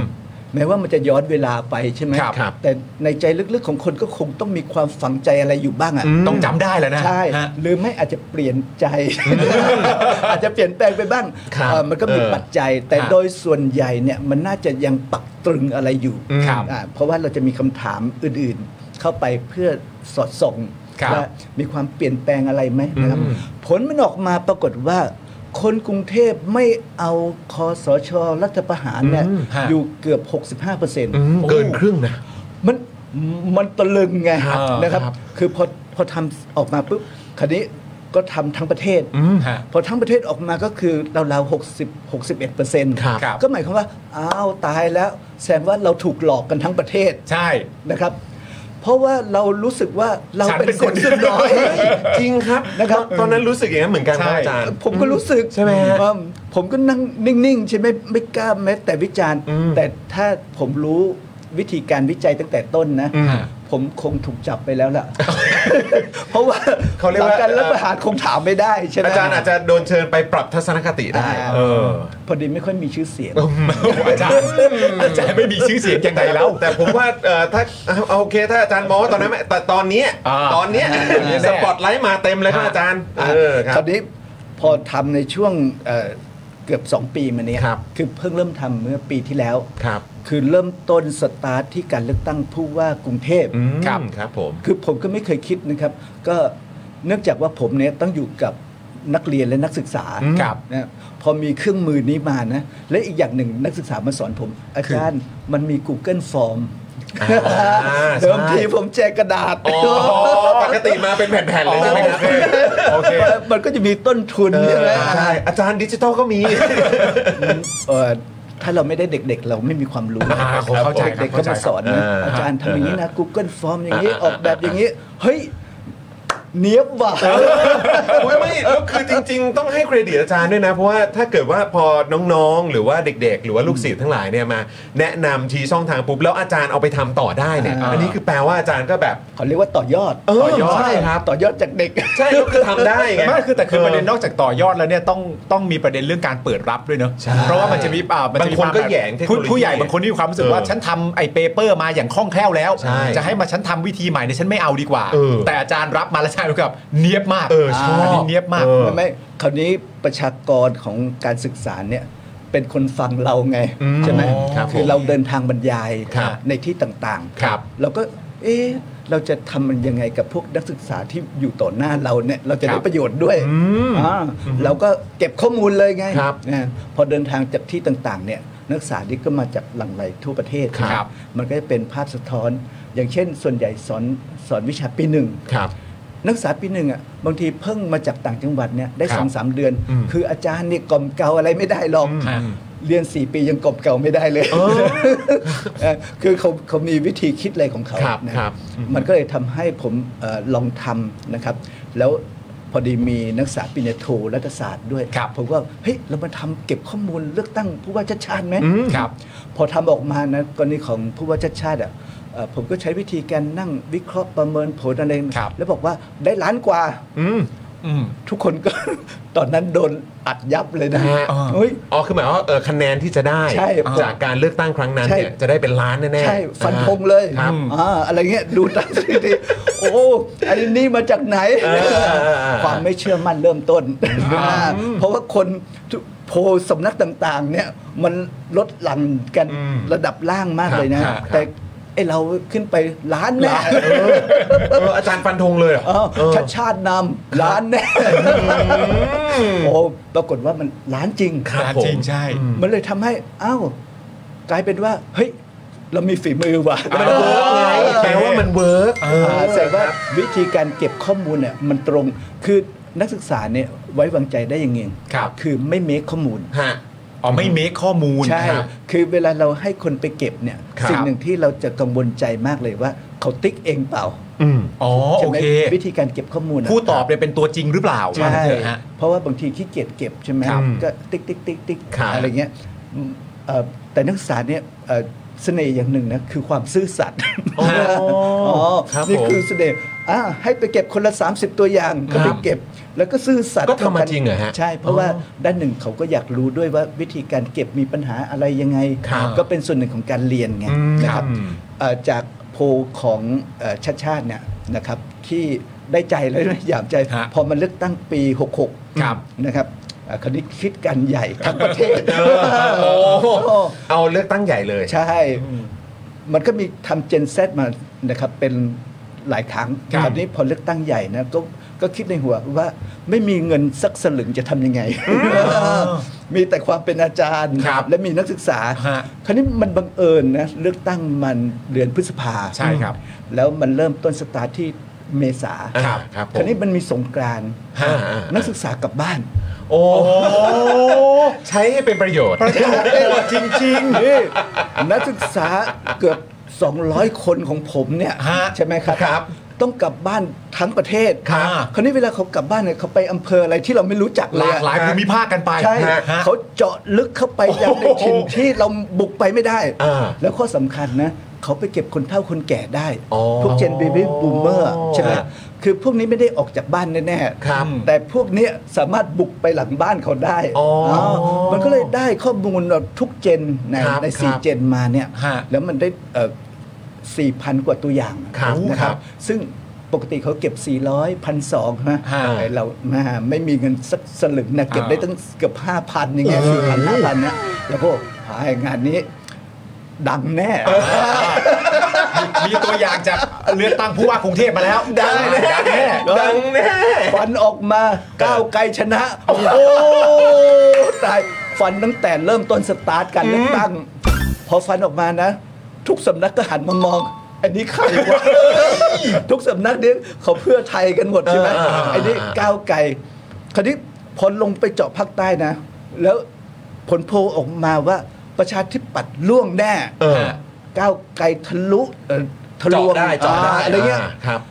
ไอ้พวกประชาธิปัตย์ก็บอกว่า เฮ้ย โพโม เออเออเออ ไอ้ไอ้เราก็หวั่นไหวนะครับ ผม เพราะว่า ครับผม เฮ้ยทำไมมันเป็นอย่างนั้นนะ เออเออ ก็พยายามสอบถามนักศึกษานักศึกษาเก็บจริงหรือเปล่าโดยเฉพาะอย่างนี้กลุ่มภาคใต้อะไรเงี้ยกลุ่มภาคใต้ผมเก็บจริงแน่นอนอา อ๋อนี่ จาร คือ ย์ ตอนนั้นเกิดทำให้อาจารย์หวั่นไหวใช่ไหมหวั่นไหวว่าแบบเอ๊ะเดี๋ยวก่อนนะเออว่าหรือว่า หรือว่าเด็กๆแกล้งเรา ใช่แกงเป็นพันเลย แกล้งเป็นพันด้วยอ่ะ ใช่ เออ คราวนี้เอ่อพอเผยแพร่ไปก็โชคดีที่ผู้สื่อข่าวเอ่อผมก็เป็นแค่ทำลงศักดิ์โพล อ่าครับ ใช่ไหมเอ่อเขาเขาถามว่าทำไมใช้ทำลงศักดิ์โพล ครับ คำถามผมก็คือผมจะใช้อะไรโพลล่ะ ก็อันนี้ก็ตามทรัพยากรที่มีอยู่อ่ะ ใช่ก็ เออครับ ก็เลยคิดเอาชื่อตัวเองแล้วกัน ครับ นะฮะ ครับผม เพราะว่าถ้าไปใช้ชื่อสถาบันเนี่ย อ่ามั มันเป็นบวกเป็นลบอะไร ค เงี้ รับ ยนะครับ ครับผม ถ้าหลายฝ่ายไม่พึงพอใจเนี่ย ครับ โทรเข้าหาสถาบันนี่แย่เลยใช่ไหม โอเค อาจารย์ก็ให้ทุกทุกเอ่อแม่น้ำทุกสายไหลมาที่อาจารย์ใช่ไหม มาเลย มาเลย มาเลย มาเลย มาเลย ย ไม่แต่แต่ด้วยความเป็นนักวิชาการเนี้ย ครับ นะครับเขาก็คงไม่กล้าด่าเราแบบอิลุยชุยแฉะใช่ไหม อ่าฮะ อ่า ถ้าด่าก็คงด่าว่า ไอ้นักวิชาเกิน โอ้ครับ แต่ อืม แต่ผลของมันออกมาก็คือ มันมันฟันจริง ๆ อ่ะ ฮะ ว่าก้าวไกลชนะครับ ครับ ในในในเชิงของการเลือกพรรคการเมือง ครับผม มันฟันอ่าในเขตของภาคใต้ว่า ครับ ทะลุทะลวงในเขตบัญชีรายชื่อ เจาะ อะไรเงี้ย ได้จริง อ่ เจาะได้จริง มัน ครับ มันทำให้ผลเนี่ยเอ่อผลโพลมันเป็นที่น่าเชื่อถืออ ครับครับ อัน ผม อันนี้ก็ถือว่าเป็นความสำเร็จในรอบ โอ้โห เอ่อสองปีที่ผ่านมา โอ้แต่ดีมากครับอาจารย์ อ่า ดีมากเลยค แต่ รับ ดี เพราะว่า าก ก็ อาจารย์ คือแบบมันเป็นอีกหนึ่งช่องทางที่ทำให้ให้เราสามารถตามได้ไง อีกด้านหนึ่งนะก็คือ ค มันจะมีสำนักข่าวคอยตามเราใช่ไหม อ่าใช่ใช่อ่าอ่า จิกจิกเราอยู่ตลอดเวลา อาจารย์นำโพ ยัง อาจารย์เห็นประเด็นนี้ยังทำโพลสิทำโพล อาจารย์จะไม่ทำโพลหน่อยเหรอคะอืมอะไรแบบนี้ คราวนี้โพลที่กำลังกำลังเปิดอยู่ก็คือ ครับ โพลเจนแซ อ่า ครับผม เนี่ย ก็เพราะว่าเจน Z เนี่ยเป็นลูกศิษย์เรา ครับ ตอนนี้อายุของเขาก็คือช่วงที่เราสามารถสัมผัสได้เนี่ยก็คือถ้าในมหาลัยเนี่ย ครับ ก็ประมาณ 18 ถึง 26 ครับ นะ 18ถึง26โอเคครับ คราวนี้เอ่อตอนที่ทำน่ะลองทำว่า เอ๊ะ พวกเนี้ยคิดอะไรนะ ฮะ คือเวลาเราเรานั่งบรรยายการเมือง ผมสอนวิชาการเมืองไทยใช่ไหม ครับครับ เวลานั่งบรรยายเนี่ย เด็ก ๆ เขาจะนั่งฟังอย่างสงบเลยนะ ฮะ อ่านั่งฟังอย่างสงบ นิ่งเลยฮะนิ่ นิ่ ง งครับ ครับ ถามอะไรเนี่ยก็ไม่ตอบ อืม อืม เอ้ยก็เปลี่ยนวิธีการใหม่อ่าเราถือว่าเป็นห้องแห่งความลับนะอ่าเราก็มีหลายกลุ่มนะ อ่านนักศึกษา อืม ไม่ต้องตอบโดยโดยเสียงก็ได้ อ่ะพิมพ์เข้ามา สียงพิมพ์เข้ามา อ่ะพิมพ์เข้ามา ในไลน์กลุ่ม เอออ่ะ อ่ะคำถามในแต่ละแต่ละครั้ง อ่า ใช่ไหมว่าเห็นด้วยหรือว่าออธิบายหน่อยนะ ครับ เราก็ได้ไอเดียเต็มเลยนะ อ่า คือเวลาพิมพ์เนี่ยนักศึกษาจะพิมพ์กันอ๋อ โอ้โห มัน ใส่กันเต็มที่ใช่ไหม ใช่เต็มที่เลย เพราะว่าเราถือว่าเป็นห้องแห่งความ อุ้ยดี ลับ จังเลยไม่กักกันเลย อ่า เออ มันมันก็เลยทำให้เราได้ไอเดีย เอ้ย อย่างนี้ลองลองทำโพลดิ มาอีกแล้วโผล่มาอีกแล้วโผล่มาอีกแล้ว อาจารย์ชอบโพลจริงๆนะเนี่ย ตอนนี้มันกลายเป็นส่วนหนึ่งของชีวิต โอ้ย ไป ดีนะ นะ เออ ละเมอเป็นโพลเลย ไม่ต้องบอกว่าแปลว่าอาจารย์เจอทาง เออเจอ ต้ ใช่ องใช้คำ ใช่ นี้ เจอ แปล ทาง ว่าอาจารย์เจอทาง ไม่ผมคิดว่ามันเป็นมันเป็นการช่วยสังคมให้เห็นตัวเอง อืม ฮะ ว่าคนส่วนใหญ่ของประเทศนี้คิดอะไร สะท้อนกันหน่อย ใช่ไหม อืม มันเริ่มต้นจากการที่เราเชื่อว่ารัฐประหารและคนสนับสนุน อืม อ่า อืม ซึ่งตอนเนี้ยถ้าในทุกๆเรื่องแล้วเขาคิดอะไรกันอยู่นะคราวนี้เราไม่เคยไปถามคนเยาวชนเลยใช่ไหมว่า ครับ พวกคุณคิดอะไร ครับ พวกคุณฝันอะไร ครับ นะคราวนี้ผมก็ลองลองถามพวกอายุ 18 ขึ้นมานะที่อยู่ในมหาลัยเนี่ยเพราะพวกนี้ไปเลือกตั้ง อืม ครับใช่ ใช่ไหมครับ มีสิทธิ์เลือกตั้งครับ อ่า ตอนนั้นเอ่อคุณเศรษฐานะครับเพิ่งแถลงนโยบาย ครับ เสร็จ อ่า นะและได้เป็นนายกอย่างสมบูรณ์ ครับ สามวัน ฮะ ที่แรกตอนแรกจะเก็บเจ็ดวันนะ อ่าฮะ แต่ปรากฏว่า พิธาลาออก อ๋อ จากจากการเป็นหัวหน้าพ หัวหน้าพรรค ค ครั รับบไม่ต้อง อืม รีบปิดนะ อืม ไม่งั้นโอ้โหคงได้ตัวอย่างอีกเยอะเลย อ๋อ นะครับ ครับผม เอ่ออ ม แต่เก็บ 3 วันนั้นก็ได้ 500 ตัวอย่าง ครับผม 500 ตัวอย่างเนี่ยผลออกมานะถามว่าเอ่อคุณอยากให้ใครเป็นนายก อันนี้เพียง 3 วันหลังจากอภิปรายในนโยบายเสร็จเรียบร้อย เอ่อ นะ ตอนที่แถลง แถลงนโยบาย แถลงนโยบาย ค แล้ รั ว ผม นะครับสามวัน ฮะ เอ่อพวกคุณอยากให้ใครเป็นนายกในวันนี้ ครับ ในใจของคุณเลยนะ ฮะ อ่าก็เรียกรายชื่อมานะครับ ปรากฏว่ากลายเป็นพิธา ฮะ นะครับ พิธาขึ้นมาราวๆเกือบ 80 กว่าเปอร์เซ็นต์ แปดสิบเปอร์ ครั เซ็น บ ต์เลย ครับผม โอ้โห ในขณะที่เอ่อคุณเศรษฐาเพิ่งเป็นนายก อืม ฮะ รับตำแหน่งแล้วอ่ะ 2 เปอร์เซ็นต์ สอง สองเหรอ สองเปอร์เซ็นต์ผมก็บอกพวกคุณพวกคุณไม่ให้ความนิยมเขาเลยเหรอเขาเนี่ยได้เป็นนายกแล้วนะ เขาเป็นแล้ว เขาเป็นแล้วนะ เพราะว่าปกติเนี่ยเวลาคนเป็นนายกนะ ฮะ มันจะมีบารมี อ่าใช่ออร่ามา อ่ อ่า ทำคให้รับผม เกิดการดึงดูดใจ อ่าใช่ ให้ให้เขาหน่อยอะไรเงี้ย ครับ แต่นี่ให้สองเปอร์เซ็นต์ ว้าย ครับ ตายแล้ว นะเอ่อประยุทธ์อะไรเนี่ยก็เหลือจุดกันไป อ่าครับ นะครับคำถามก็คือเฮ้ยพวกคุณคิดอะไรกันอยู่วะ อืม ครับ นะครับ อันนี้เป็นสิ่งที่เราอยากรู้นะว่า ครับ พวกอ่ะช่วยพิมพ์ให้ผมหน่อยได้ อ่า ว่าพวกคุณ ทำไมพวกคุณจึงปักใจพิธาแล้วไม่เปลี่ยนใจไปเป็นเศรษฐาบ้าง เออ ฮะ เอออั อันนี้กลับมาในกรุ๊ปลับอีกแล้ว ห้องลับอีกแล้วอ่า ใช่ โอเคฮะ เพราะว่าเราเขาเรียกว่าการเก็บข้อมูลเชิงลึก โอเคโอเค ไม่ไม่งั้นเราไม่มีคำอธิบายไง ใช่ไหม ครับผม อ่าเรามีกลุ่มตัวอย่างต่อหน้าเราแล้ว อ่าน นะครับ ฮะ เราเอ่อพอเขาอธิบายมาเขาบอก ได้เป็นนายกไม่ซื่อสัตย์ อืมคือเหมือนแบบวิธีการใช่ไหมฮะ อ่า วิธีการได้มาซึ่ง ใช่ ตำแหน่งนี้ ใช่อ้ เขาไม่ คำ เห็นด้วย คำว่าซื่อสัตย์เนี่ย เราไม่เคยได้ยินเลยนะ ใช่ไหมคือถ้าเป็นการเมืองแบบเมื่อก่อนเนี่ย ฮะ พอได้เป็นนายกคนก็โอเค เป็นนายก ตามนั้น อ่าก็มันเป็นอย่างนี้แหละ การเมืองก็พูดกลับไปกลับมา ครับ แต่คราวนี้พวกเด็กไม่ยอมอ่ะ อืม ฮะ พวกเด็กก็เขาเริ่มบอกว่าไม่ซื่อตรงต่อคำพูด อืม โอแสดงว่าประเด็นนี้เป็นประเด็น เป็นเรื่อง สำ ใหญ่นะ เป็นเรื่องใหญ่ข ค อ รั ง บ คนรุ่น Gen Z แล้ว อืม นะครับ เขาไม่เปลี่ยนใจ อืม ที่จะหันมานิยมผู้นำคนใหม่ อืม คือแปลว่าคือเขาก็จะไม่ยอมรับในสิ่งที่เขาเรียกอะไรคือคือคือเขาเขาเขาต้องการให้ว่า ผลเป็นอย่างไร อืม มันก็ควรจะเป็นอย่างนั้น ใช่ ไหมครับ ใช่ ถ้า1นบวกหก็ต้องเป็น2สิ ใช่ แบบนี้ใช่ไหมฮะก็คือคือไม่ใช่ว่ายอมต่อการที่แบบว่าเหมือนแบบทำอะไรไม่ได้แล้ว ใช่ คือเขาจะไม่เขาจะไม่ยอมกับเรื่องแบบนี้ ใช่ แสดงออกมาโดยตรงว่า ใช่ เขาไม่ยอมรับ ว้าว นี่คือการเปลี่ยนทางวัฒนธรรมทางการเมือง ครับ เพราะก่อนหน้านี้คนที่มีอายุเยอะๆอะพอเลือกตั้งเสร็จ ทุกคนก็บอกว่า เดี๋ยวก็ไม่เป็นไปตามคำพูดหรอก อืม นะก็คือยอมยอมๆกัน เหมือน ไป ปรงกันแล้วนะฮะ เออ เออ แต่พอมาถึงเจนพวกเนี้ยเฮ้ย ไม่เป็นไปตามวัฒนธรรมที่เคยมี เออเออเออ มันเท่ากับว่าสังคมมันเปลี่ยนแปลง อืม ใช่ไหมครับ ครับ เพราะสังคมมันเปลี่ยนแปลงมีความหมายว่าเฮ้ยแล้วถ้าคนเจนนี้อายุเยอะขึ้นนะมันจะเกิดอะไรขึ้นอ๋อนี่เป็นเป็นคำถามที่น่ารู้นะอ่ะคันนี้ผมได้โอกาสนะ ไปเจอเจนแซในระดับมัธยมปลาย โอ้โห เจาะ อ๋อ ลึ ใช่ ก ใช่ใช่ใช่ใช่อันนี้คือโพลที่อาจารย์ก็ทำมาด้วย ใช่ อ่าครับ พอดีได้ไปบรรยายเอ่อถูกเชิญไปบรรยายที่โรงเรียนมัธยมปลาย ครับ พวกเฮ้ยแหมทรัพยากรอยู่ต่อหน้า โอ้ได้โอกาสอีกแล้ว ลูกลูกลูกอันนี้อันนี้คืออยากสอบถามอาจารย์ด้วยว่าเออคือเขาเชิญอาจารย์ไปเออเหมือนเออเหมือนเขาเรียกอะไรไปไปพูดในในเรื่องอะไรล่ะครับ อ๋อก็ประวัติศาสตร์ ประชาธิปไตยไทยอ่า ในชั้นมัธยมเหรอฮะ เอิ่มก็เป็น ของมปลาย ของมปลาย ของมปลาย อ๋อ อ่าก็ ฮ้ย เป็น ดีฮะ ทางสายสังคมไง คือเดี๋ยวนี้อาจารย์รุ่นใหม่ๆเนี่ย ครับ ก็เป็นอาจารย์ที่เผลอๆนะก็เป็นอาอาจารย์ที่เป็นลูกศิษย์ลูกหาเรา อ๋อใช่ ครับโดยตรงและโดยอ้อม อ่า ใช่ไหมครับ เขาอ่านหนังสือใหม่ ๆ กันนะครับ ครับ นี่คือเจนใหม่ วิดี ของ จังเลย ควมอจร เปิดกว้างเพราะยุคเราไม่มีนะ ไม่มี ไม่มีครับ ใช่ ยุคเราไม่มีครับ ผมเข้าไม่ถึงเลยนะครับ ครับ แม้แต่โรงเรียนเก่ายังไม่เชิญเลย อ๋อครับ ประเด็นเรื่องโรงเรียนเก่ายังไม่เชิญนี่ก็แม่แม่อาจจะไม่เป็นไรพออาจารย์ไปแล้วปุ๊บเราเหมือนเจอโพลอยู่ตรงหน้าแล้วทำยังไงต่อฮะ หมายความว่าพอเราได้รับเชิญเนี่ย ฮะ เราก็นั่งคิดในใจว่า เราจะใช้ประโยชน์จากเวทีนี้อย่างไร อ่า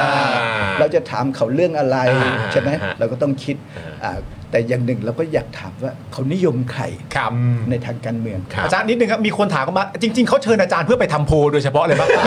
เปล่าเปล่าไปบรรยายไปบรรยายพิเศษ เพียงแต่ว่า เออ ในช่วงเบรก นอเนี่ย กนอกจากจะเอ่อพูดคุยให้ความรู้แล้วอ่างั้นในช่วงช่วงเบรกก็ทำโพลซะหน่อย ใช่ โอเค คือก็แล้วแต่ว่านักเรียนจะทำหรือไม่ทำ อ่า ครับ เพราะว่าเรา เปิดกว้างเปิดกว้าง เราขึ้น ครับ หน้าจอให้ ครับ ฉายไปนะแล้วทุกคนก็มีมือถือใช่ไหม ครับฮะ แต่เราเชื่อว่าหลังจากฟังบรรยายเราไปหนึ่งชั่วโมงแล้ว อ่า ทำแน่ อ่าโอเคมั่นใจ มั่นใจอาจารย์แน่ เหมือนอารมณ์แบบอาจารย์ปูทางไว้ให้เรียบร้อยแล้วออ นี่เขาเรียกว่าเรารู้จุดเด่น นั่นไง นั่นไง เออฮะ เนี่ย แล้วแล้วคืออาจารย์ถามว่าอะไรนะครับ อ่ะก็มี 10คำถาม อ่า ใช่ไหม ครับผม อ่าคำถามอันแรกเลยก็คือ วันนี้คุณอยากให้ใครเป็นนายกรัฐมนตรี ของคุณโอ้ อันนี้อันนี้ คำคำถามเดิม อันนี้ป่ะฮะ า อ่าอันนี้ใช่ไหมฮะ นี่ วันนี้ท่านปรารถนาให้ใครเป็นนายกรัฐมนตรีไทยมากที่สุด ซึ่งอันนี้ก็เป็นคำถามหลังจากที่คุณเศรษฐาทวีสินเป็นนายกไปแล้วเช่นกัน ครับ อันนี้เพิ่งออกมาเมื่อไม่ไม่กี่สัปดาห์ อ๋อ ที่ผ่านมา โอเคไม่กี่สัปดาห์ที่แล้ว เพระนี่เป็นมัธยมปลาย อ่าเจนซีมัธยมปลาย อันแรก โอเคครับ อันแรกเป็นเด็กมหาลัย ครับ อ่า ผม ครับผม เป็นเจนซีแต่มหาลัย เจนซีมัธยมปลายเนี่ยจะอายุ 15 ถึง ครับ 18 โดยประมาณ ครับผม 15 ถึง 18 ก็คือระดับ Teenage ล่างลง อะ มา อ่า Teenage คราวนี้ ครับ ก็อยากรู้ว่าเฮ้ยผลจะออกมาเป็นยังไง ปรากฏว่าเนี่ยสีสีเหลืองสีส้มเนี่ย 76 ก็คือพิธา ครับ โอ้ คือแม้ว่าจะต่างจากพวกเอ่อมหาลัย ครับ อยู่สัก นิดหน่อย เนิดหน่อยนะครับแต่ทิศทางเดียวกัน ส่วนสีน้ำเงินคนแรกอะก็คือเศรษฐา อ่า นะครับ ครับผม อยู่ประมาณสัก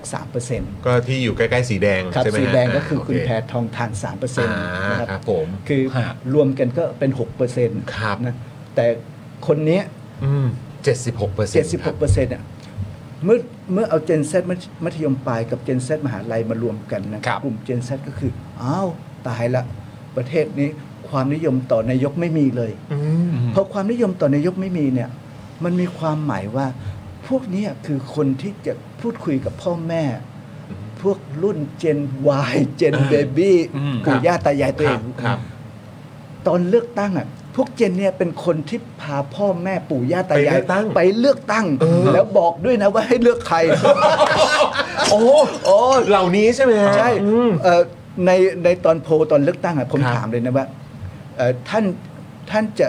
ชวนหรือว่าโน้มน้าวให้คนน่ะให้คนในครอบครัวของท่าน หรือว่าคนที่ท่านรู้จักน่ะ ครับ เลือกตามที่ท่านต้องการไหม อืม ออกมาส่วนใหญ่นะ ชวน อารมณ์แบบ อันนี้คือเกิน 80-90%ไหมฮะ ใช่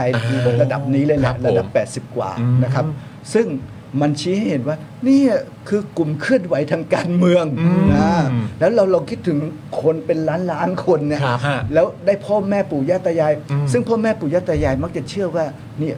เขามีความคิดเขามีปัญญา อืม ใช่ไหมครับ ครับ เมื่อก่อนพ่อแม่ต่างจังหวัดนะจะบังคับให้ลูกต้องทำตาม อ่าใช่ครับ แต่ตอนนี้ลูกต่างจังหวัดทำให้พ่อแม่ทำตาม อ่ะมันเปลี่ยนเหมือนกัน อ่ายุ ยุคสมัยมันเปลี่ยนเหมือนกั ใช่ ฮะ นี่คือกระแสที่เปลี่ยนแปลงอย่างสำคัญ ครับ อย่างเช่นถามมัธยมปลายนะครับ ที่ยังผลยังไม่ได้เผยแพร่ออกไปนะครับ ครับ อย่างเช่นเอ่อถามถามเจนเซว่าเอ่อชุดนักเรียนอ่าหรือว่าการเข้าแถวหน้าเสาธง ฮะ ครับ ท่านคิดว่าควรยกเลิกหรือยังควรมีต่อ อ่า โอ้มันไม่ร้อยเปอร์เซ็นต์เลยเหรอฮะเนี่ย ปะปะปะเอ่อเราต้องคิดเสมอนะครับว่ากระบวนการกล่อมเกลาของคนในสังคมเนี่ย อ่า แต่ละคนถูกกล่อมเกลามาอย่างยาวนาน อ่าครับ ใช่ไหม ครับผม ท่านเรียนมาตั้งแต่อนุบาล อ่า ประถโอมเค เนี่ยท่านก็ถูกทำให้เข้าแถวหน้าเสาธง อืมครับผม อันนี้พอมาถึงมัธยมปลายเนี่ย ครับ ท่านจะเขาเข้าแถวหน้าเสาธงอีกไหม อืม อ่าเราก็ต้องคิดคนในสังคมจะออกเป็น 3 กลุ่มใหญ่ ๆ ครับ คือกลุ่มหนึ่งอาจจะเห็น A อืม กลุ่มที่สองเห็น B ฮะ กลุ่มที่สามอะไรก็ได้ อ๋ออา โอเคแล้วแต่แล้วแต่อ่ะ ไม่ ยั แส ง ด ไง ง ก็ ความ ได้ เห็น อืมครับผม แต่ทีนี้เราก็อยากรู้ว่าทิศทางของกลุ่มของมัธยม ใหญ่ๆ ปลาย เนี่ย เป็น ว่า ยัง ไง ไง ครับ ปรากฏว่านะครับออกมาก็คือระดับประมาณเกือบ 80%นะครับ ฮะ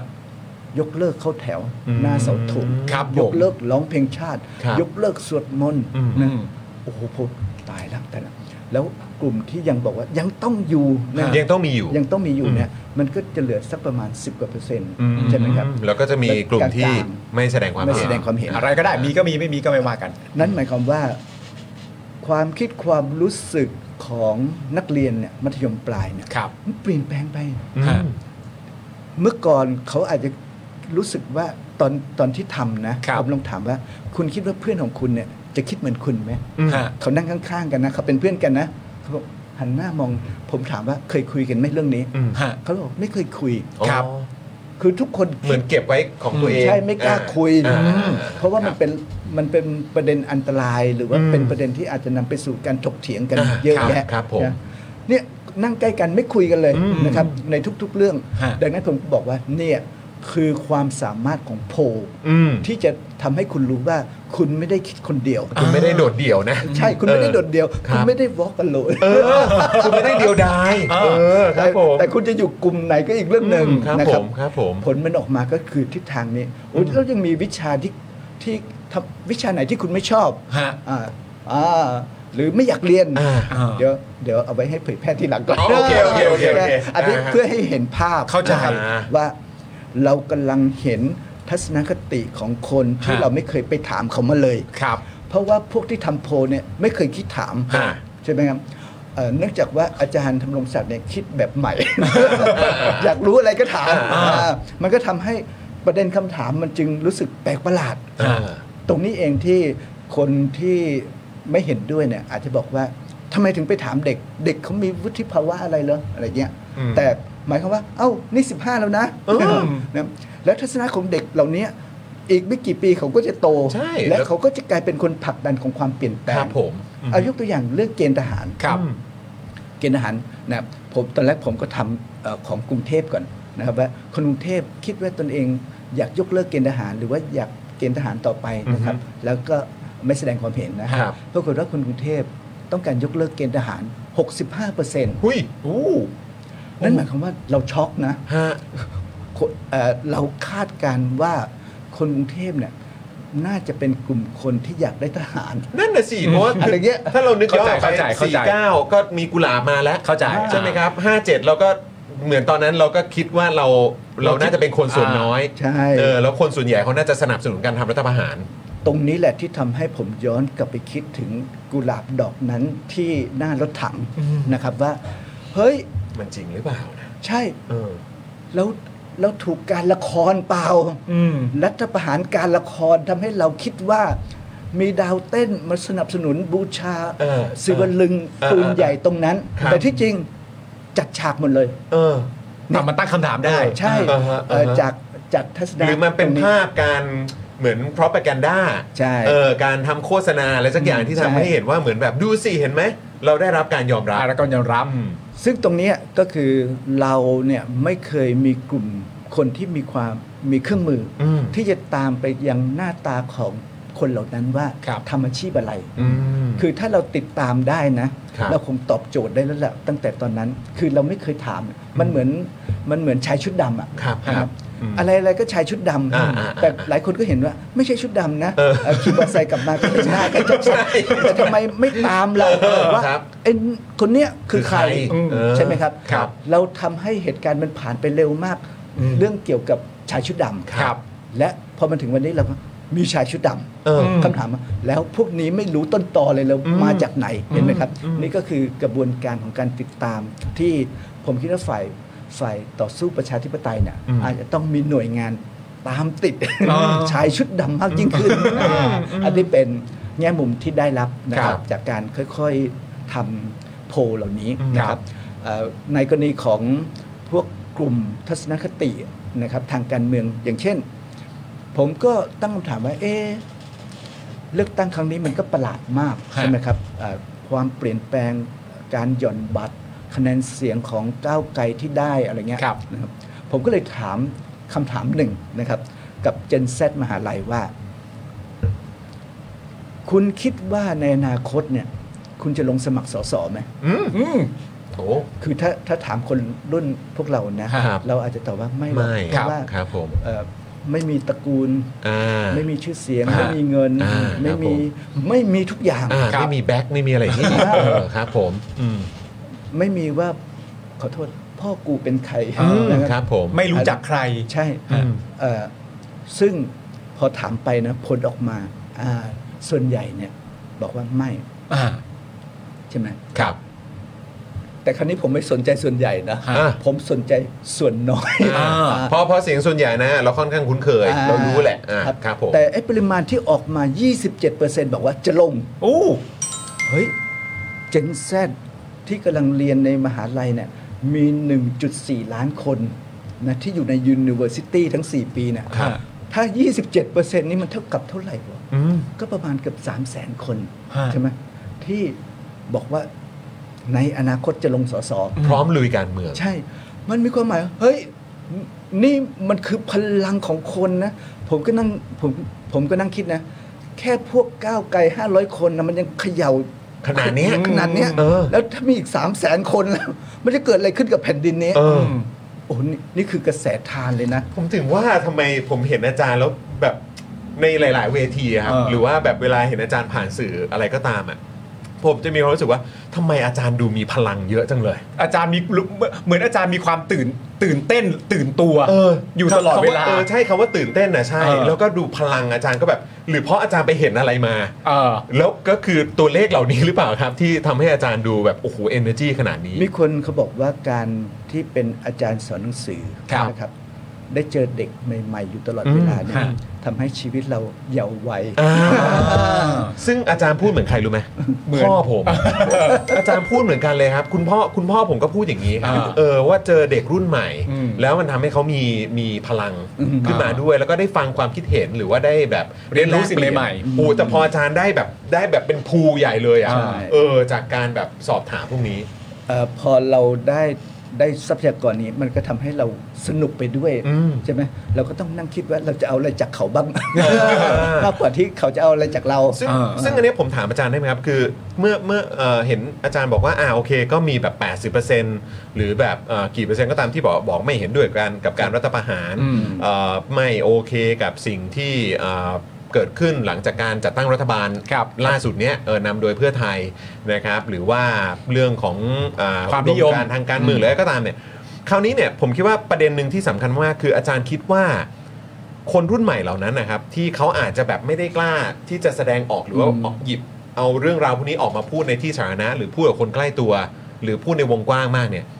มันจะต้องทำยังไงล่ะครับอาจารย์ที่จะทำให้คนเหล่านี้ออกมาส่งเสียงกันมากยิ่งขึ้น อืม หรือว่าหรือว่าอาจารย์คิดว่ามันจะมาเองโดยธรรมชาติหรือว่ายังไงครับ เอ่อผมคิดว่าตอนนี้สเต็ปของคนรุ่นใหม่เนี่ย ครับ เขาเชื่อในเรื่องของการเลือกตั้ง อืม ครับ การเลือกตั้งคือเครื่องมือของการเปลี่ยนแปลงที่สงบและสันติวิธีที่สุด ครับ เราคงไม่คิดภาพว่าคนรุ่นใหม่จำนวนมากเนี่ยต้องการลงสู่ท้องถนน อ่ะครับผม นะครับ อันนั้นเป็นเพียงเอ่อเป็นเพียงภาวะเอ่อวิกฤต ครับ และจังหวะ เอ่อนิดหน่อยนะครับ ผมถามว่าถ้าถ้าเนี่ยรัฐบาลนายกคนที่ที่กำลังเปลี่ยนแปลงนะ อืม เป็นคุณประยุทธ์จันทร์โอชา อ่าครับ พวกคุณจะทำไง อืม อืม ทำไม่ไม่ใช่คุณเศรษฐานะครับ ตอนนั้นเป็นคุณประยุทธ์คคือรับ ตอนนั้นมันกำลังว่าใครจะได้เป็น อ่า ใช่ไหม อ่าอ่าอ่าครับ คำตอบออกมาน่าตกใจอ่ะ คือ ผมออกเลย ออกคือลง อ๋อ ถน ล น งถนน ลงถนนเลย ใช่คำตอบนี้เป็นคำตอบที่เอางั้นเลยเหรออ ม คือแม้แต่คนนั่งเงียบๆนะผมผมไม่ยอม อืม อะไรเงี้ย ครับ แต่พอเป็นเอ่อคุณเศรษฐาเป็น ครับ เพื่อไทยนะเขาเขายอมรับได้ อ่า อืม แล้วก็เดี๋ยวเจอในเลือกตั้ง ใช่เดี๋ยวเกิดการเลือกตั้งใหม่ โอ้โห เห็นไหมครับ ซึ่ง เพราะฉะนั้นคือหมายว่าคือทัศนคติของเขาคือแปลว่าถ้าสู้ก็เดี๋ยวเจอกันที่คูหา อ่า ใช่ อ่า เพราะว่านี่คือเครื่องมือของของการเมือง อืม นะครับ โอ้ ของการเปลี่ยนแปลง ครับผม ของสังคมไทย ฮะ ซึ่งผมคิดว่าตรงเนี้ยเป็นมิติใหม่นะ ครับ เพราะว่าไม่งั้นนะ การรัฐประหารที่เกิดขึ้นตลอดมานะครับ คือความพยายามที่จะออกแบบให้เกิดชัยชนะจากการเลือกตั้ง อืม ครับ เพื่อที่จะได้เป็นรัฐบาลต่อไป อ่า ครับ โอเคอือฮึ แต่ตอนนี้การเลือกตั้งที่ผ่านมาพฤษภา 66 ชี้ว่าฝ่ายรัฐประหารเอาไม่อยู่ อืม อืม เพราะที่ผ่านมาในประวัติศาสตร์เขาได้จัดตั้งรัฐบาลแน่ๆ ครับ ครับ นะแต่ตอนนี้แม้ว่าจะเป็นครั้งที่สองของประยุทธ์ แต่ชี้ว่าคุณเอาไม่อยู่แล้ว อืม อืม เขาใช้บัตรเลือกตั้งไล่คุณ อืม เห็นไหมครับว่า ครับผม นี่คือพลังที่เขากำลังเห็นกัน อืม นะครับแล้วพลังนี้ไม่ใช่เห็นแต่เฉพาะเด็กๆนะครับ จนกระทั่งคน คนสูงวัยเนี่ยก็เห็นพลังนี้ อืม เขาถึงออกไปออกจากบ้านไปเลือกตั้งมากกว่าเดิม อ่า อย่างที่เราไม่เคยคิด ครับ นะครับ ครับ แม้ว่ามันจะมีการวางกลยุทธ์กลไกไม่ให้กลับบ้านเลือกตั้งอะไรก็ตามนะ อืม แต่เขาก็ดันด้นกันอะ ครับ การเลือกตั้งเป็นต้นทุนที่สูงมากของประชาชน ครับ นะ อือฮึ ทั้งด้านค่าใช้จ่ายและเวลา ครับ ซึ่งพวกนี้ก็พยายามออกแบบทำให้ ประชาชนไม่สามารถไปใช้ชีวิตไปใช้เวลา มากัน เหล่านั้นได้ะไร หลาย เงี้ ช่องทางเลย ก็ตั้งแต่แบบเลือกตั้งล่วงหน้าเลยเนอะ อ่า เออ มาจนถึงแม้กระทั้งวันวันเลือกตั้งจริงอ่ะ ใช่ เออ นี่ รับ คือต้นทุนซึ่งฝ่ายรัฐประหารก็ออกแบบเพื่อกำจัดประชาชนเข้าสู่ พยายามที่สุด อ่าเข้าสู่ห้องห้องกาบัตรเลือกตั้ง แต่ประชาชนก็คืบคลาน ไม่ยอม ไม่ยอมเว้ย เอาไม่อยู่จริง เออเนี่ยผมคิดว่าการเลือกตั้งครั้งนี้คือ จุดเปลี่ยนทางประวัติศาสตร์ของชาติไทยเลย ครับ นะเวลาเรามองจุดเปลี่ยนนะประเทศเราเนี่ยมีจุดเปลี่ยนอยู่ใหญ่ๆเนี่ยอยู่สองสามจุด ครับ จุดแรก 2475 ครับ จุดที่ 2 14 ตุลา16 ครับ จุดที่ 3 พฤษภา อืม 35 จุดนี้เป็นจุดเปลี่ยนครั้งสำคัญนะครั ครับ บ เอ้14 ตุลา16 พฤษภา35 เป็นจุดเปลี่ยนใช้พลังบนท้องถนน อืมครับ แต่ครั้งเนี้ยเป็นจุดเปลี่ยนของการใช้พลังของบัตรเลือกตั้ง ครับ อืม ผมคิดว่า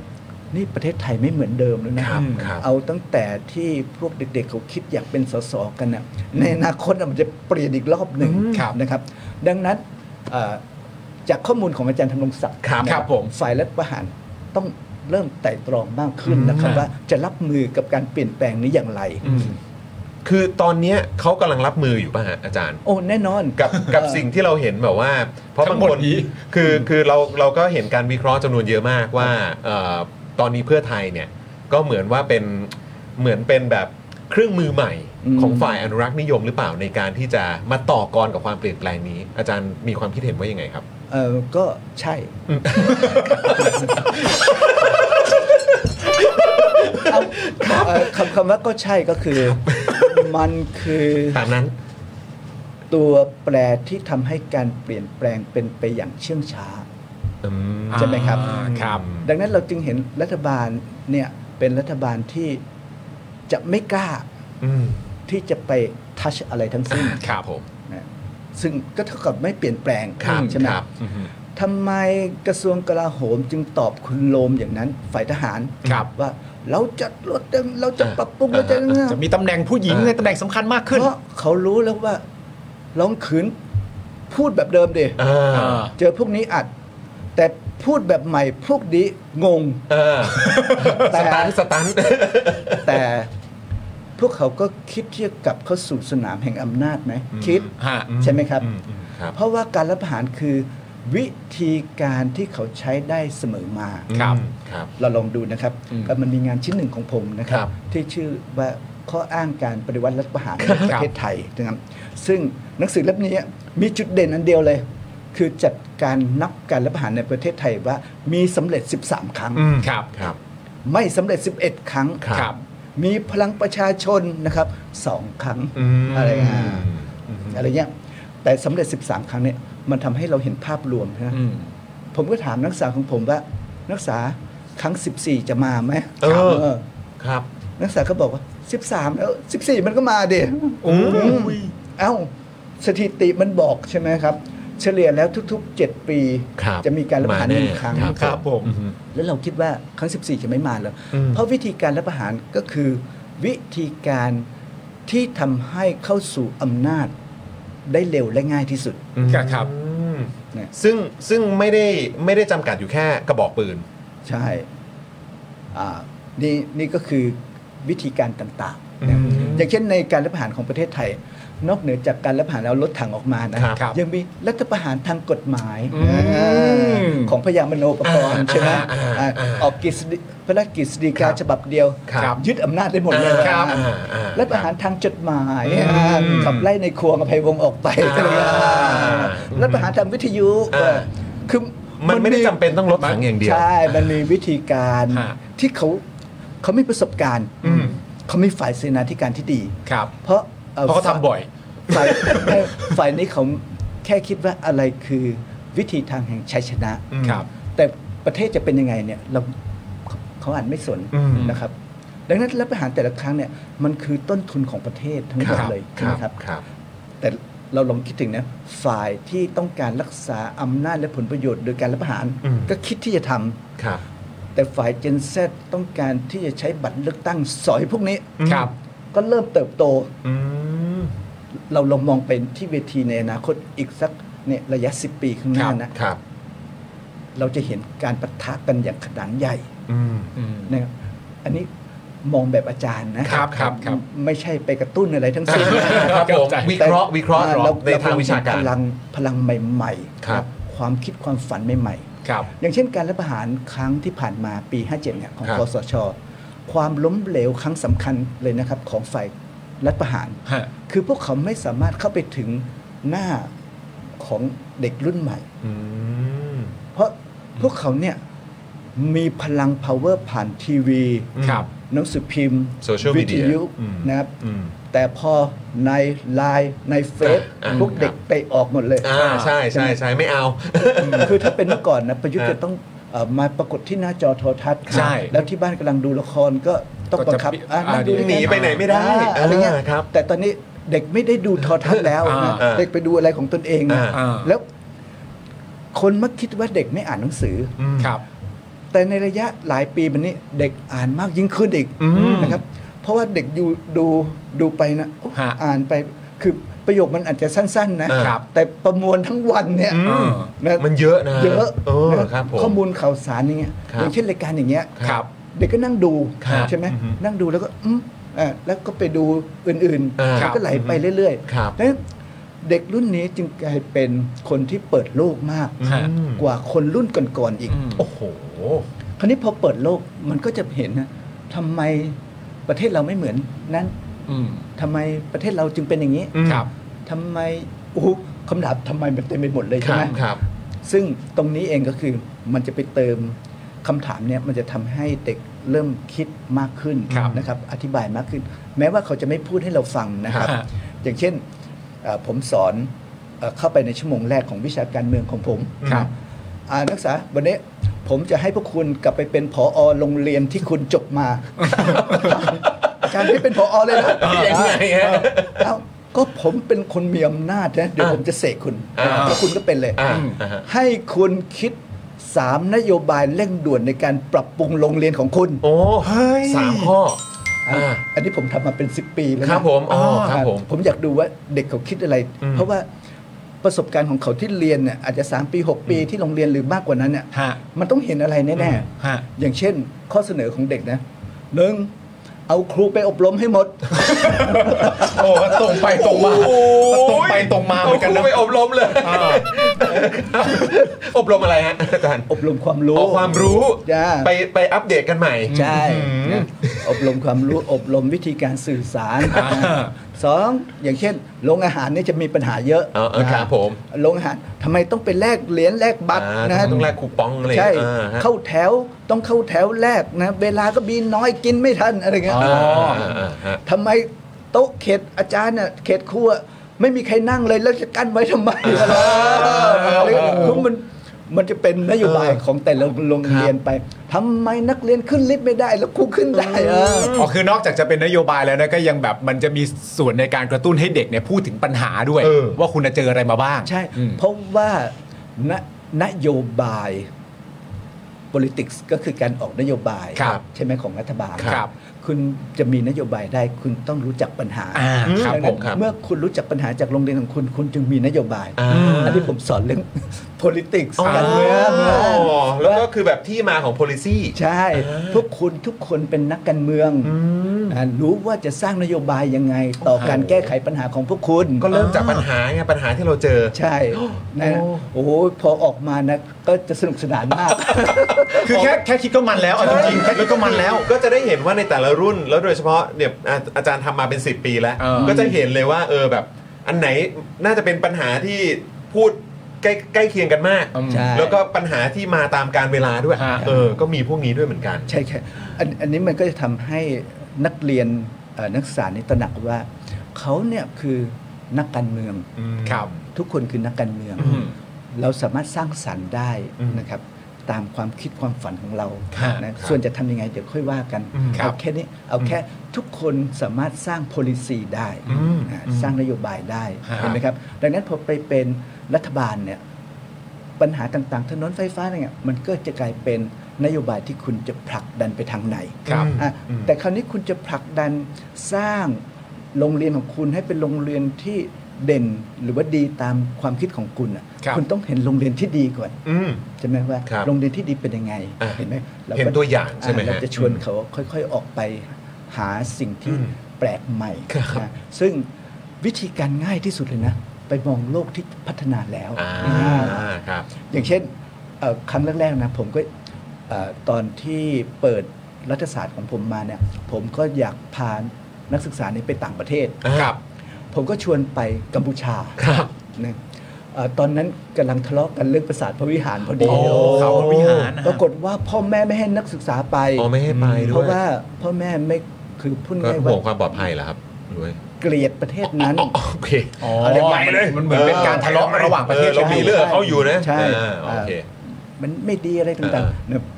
เอ่อนักศึกษาก็เหลือไปกับผม 10 กว่าคนนะ อ่า จากร้อยกว่าคน ครับ อ่า โอ้โห อ่ะ ครับ ต่อมาพาไปประเทศลาว อืม นะไปก็น้อยอีกนะเพราะว่าคนจะรู้สึกว่า โอ้ยลาวลาวไม่ต้องไปหรอกนะแต่พอพาไปกัมพูชากับลาวกลับมาเนี่ย นักศึกษาจะมีทัศนะเอ่อก็คือจะชาตินิยมมากขึ้น อืม เพราะว่าประเทศเราดีกว่าเขา อ๋อ ในทุกๆด้าน ครับผม ดังนั้นความรู้สึกชาตินิยมประเทศไทยของเราดีอย่างนู้นดีอย่างนี้ ฮะ อ่า คราวนี้เราก็คุยกันใหม่ เฮ้ย ไปสิงคโปร์ดีกว่า อ่ะไปดูหน่อยไหม เอาไปดูอ่ะ เออ สิงคโปร์ไปสิงคโปร์มาก อ่ะ เออคราวนี้ไปสิงคโปร์ไปเกาหลีนะครับเกาหลีใต้อะ ฮะ พอไปกลับมาคำคำอธิบายจะเปลี่ยนใหม่หมดเลยนะครับ ทำไมประเทศเราจึงไม่เหมือนประเทศเขา อ่า อ๋อ นั่นไง คราวนี้เอ่อพวกเราก็มาถึงบางอ้อเลยว่า อยาพานักศึกษาไปประเทศที่เอ่อที่กำลังพัฒนาน้อยกว่าไทย อ่า ให้พาไปประเทศที่พัฒนา แล้ว มากกว่าไทย ครับผม อ่า เออ เพื่อไปเห็นสิ่งที่ดีงาม และจะได้รู้ว่านี่แหละคือวิธีทางที่เราจะเดินไป เออ นะอย่างเช่นไปสิงคโปร์สิ่งแรกที่ทุกคนจะตึงตะลึงเลยนะทำไมต้นไม้มันคุมเมืองทั้งเมือง เออครับ นะของเราเนี่ยตัดต้นฉำฉาไปทำเขียงหมดแล้วใช่ไหม แล้วก็เหลือแบบอื้อหือใบไม่เหลือด้วยซ้ำนะเออ ไปดูดิเวลาไอ้ต้นถนนสายราชพฤกษ์อะ ครับ ดอกคุณกำลังจะออกเมษาเนี่ย ครับผม ตัดเกลี้ยงล เรียบร้อยครับ เหลืแต่ ผม ตอ ฮะ คำถามคือ เฮ้ย จะเอาตอนหรือจะเอาใบและดอก เอาอะไรกันแน่ นะคือผมคิดว่าทัศนคติของ ของพวกตัดจะบอกว่า เดี๋ยวมันก็เติบ ขึ้น โต ให ให ม่ ม่ ใหม่นะ เนอะมันเหมือนทรงผมของคุณใช่ไหมที่เกลียนอยู่นั่นแห ละเออใช่จริงด้วยอาจารย์ใช่ไหมแล้วเดี๋ยวมันก็ขึ้นใหม่ไง ขาวสามด้านนะ แล้วคุณคุณไม่คิดว่าความล้มลื่นเนี่ย เออ มันคือมันคือสิ่งสวยงามของโลกมนุษย์เหรอ มันสำคัญบ้างไหม เนี่ย พอไปสิงคโปร์นะ สิงคโปร์เขาบอกว่า สีเขียวคือประเทศที่พัฒนาเห็นไหม ต้นไม้นะฮะต้นไม้นะฮะ ต้นไม้นะฮะ ฮะต้นไม้นะฮะ เออต้นไม้ ไม่ใช่กองทัพ เดี๋ยว ะฮะ คนไป ม่ใช่ ต อง ก ทัพ ใจยูนิฟอร์มหรือเปล่าไม่ใช่ สีเขียวของต้นไม้ดังนั้น ต้นไม้ เอ่อ เออ ประเทศสิงคโปร์จึงมีต้นไม้เต็มไปหมด เต็มไปหมใช่ด ไหม เลยครับ เขาเนี่ยมีข้อมูลของต้นไม้ต่าง อ่ะใช่ใช่ใช่ใช่ ๆ แล้วก็มีหมอดูแลต้นไม้ ค ใน รับ ยามค่ำคืนช้ำชาเนี่ยเขาจะปีนไปดูเจาะ เออ ตรงนั้นอย่างนี้นะ สุขภาพ พอ ดีไหม เออถ้าของเราตัดทิ้งเลยตัดทิ้งเลย นี่เลยต่อตอดิโหนเลยอ่ะต่อตอดูแลง่าย เออเห็นอย่างที่ประชาธิปไตยไทยที่ไม่เติบโตเนี่ยเพราะเราตัดทิ้งเลยรัฐประหารเลย อ๋ 13 ครั้งนะ อืม ตัดทิ้ง อ่า แล้วต้นไม้ที่ไหนมันจะโตได้นะครับเห็นไหมจากต้นไม้ถึงประชาธิปไตยเลยนะ มา โอ้โหอาจารย์แบบว่า โอ้โห เขาเรียกว่ามาตรงนี้แล้วก็มาบรรจบกัน โอ้โห อย่างสวยงาม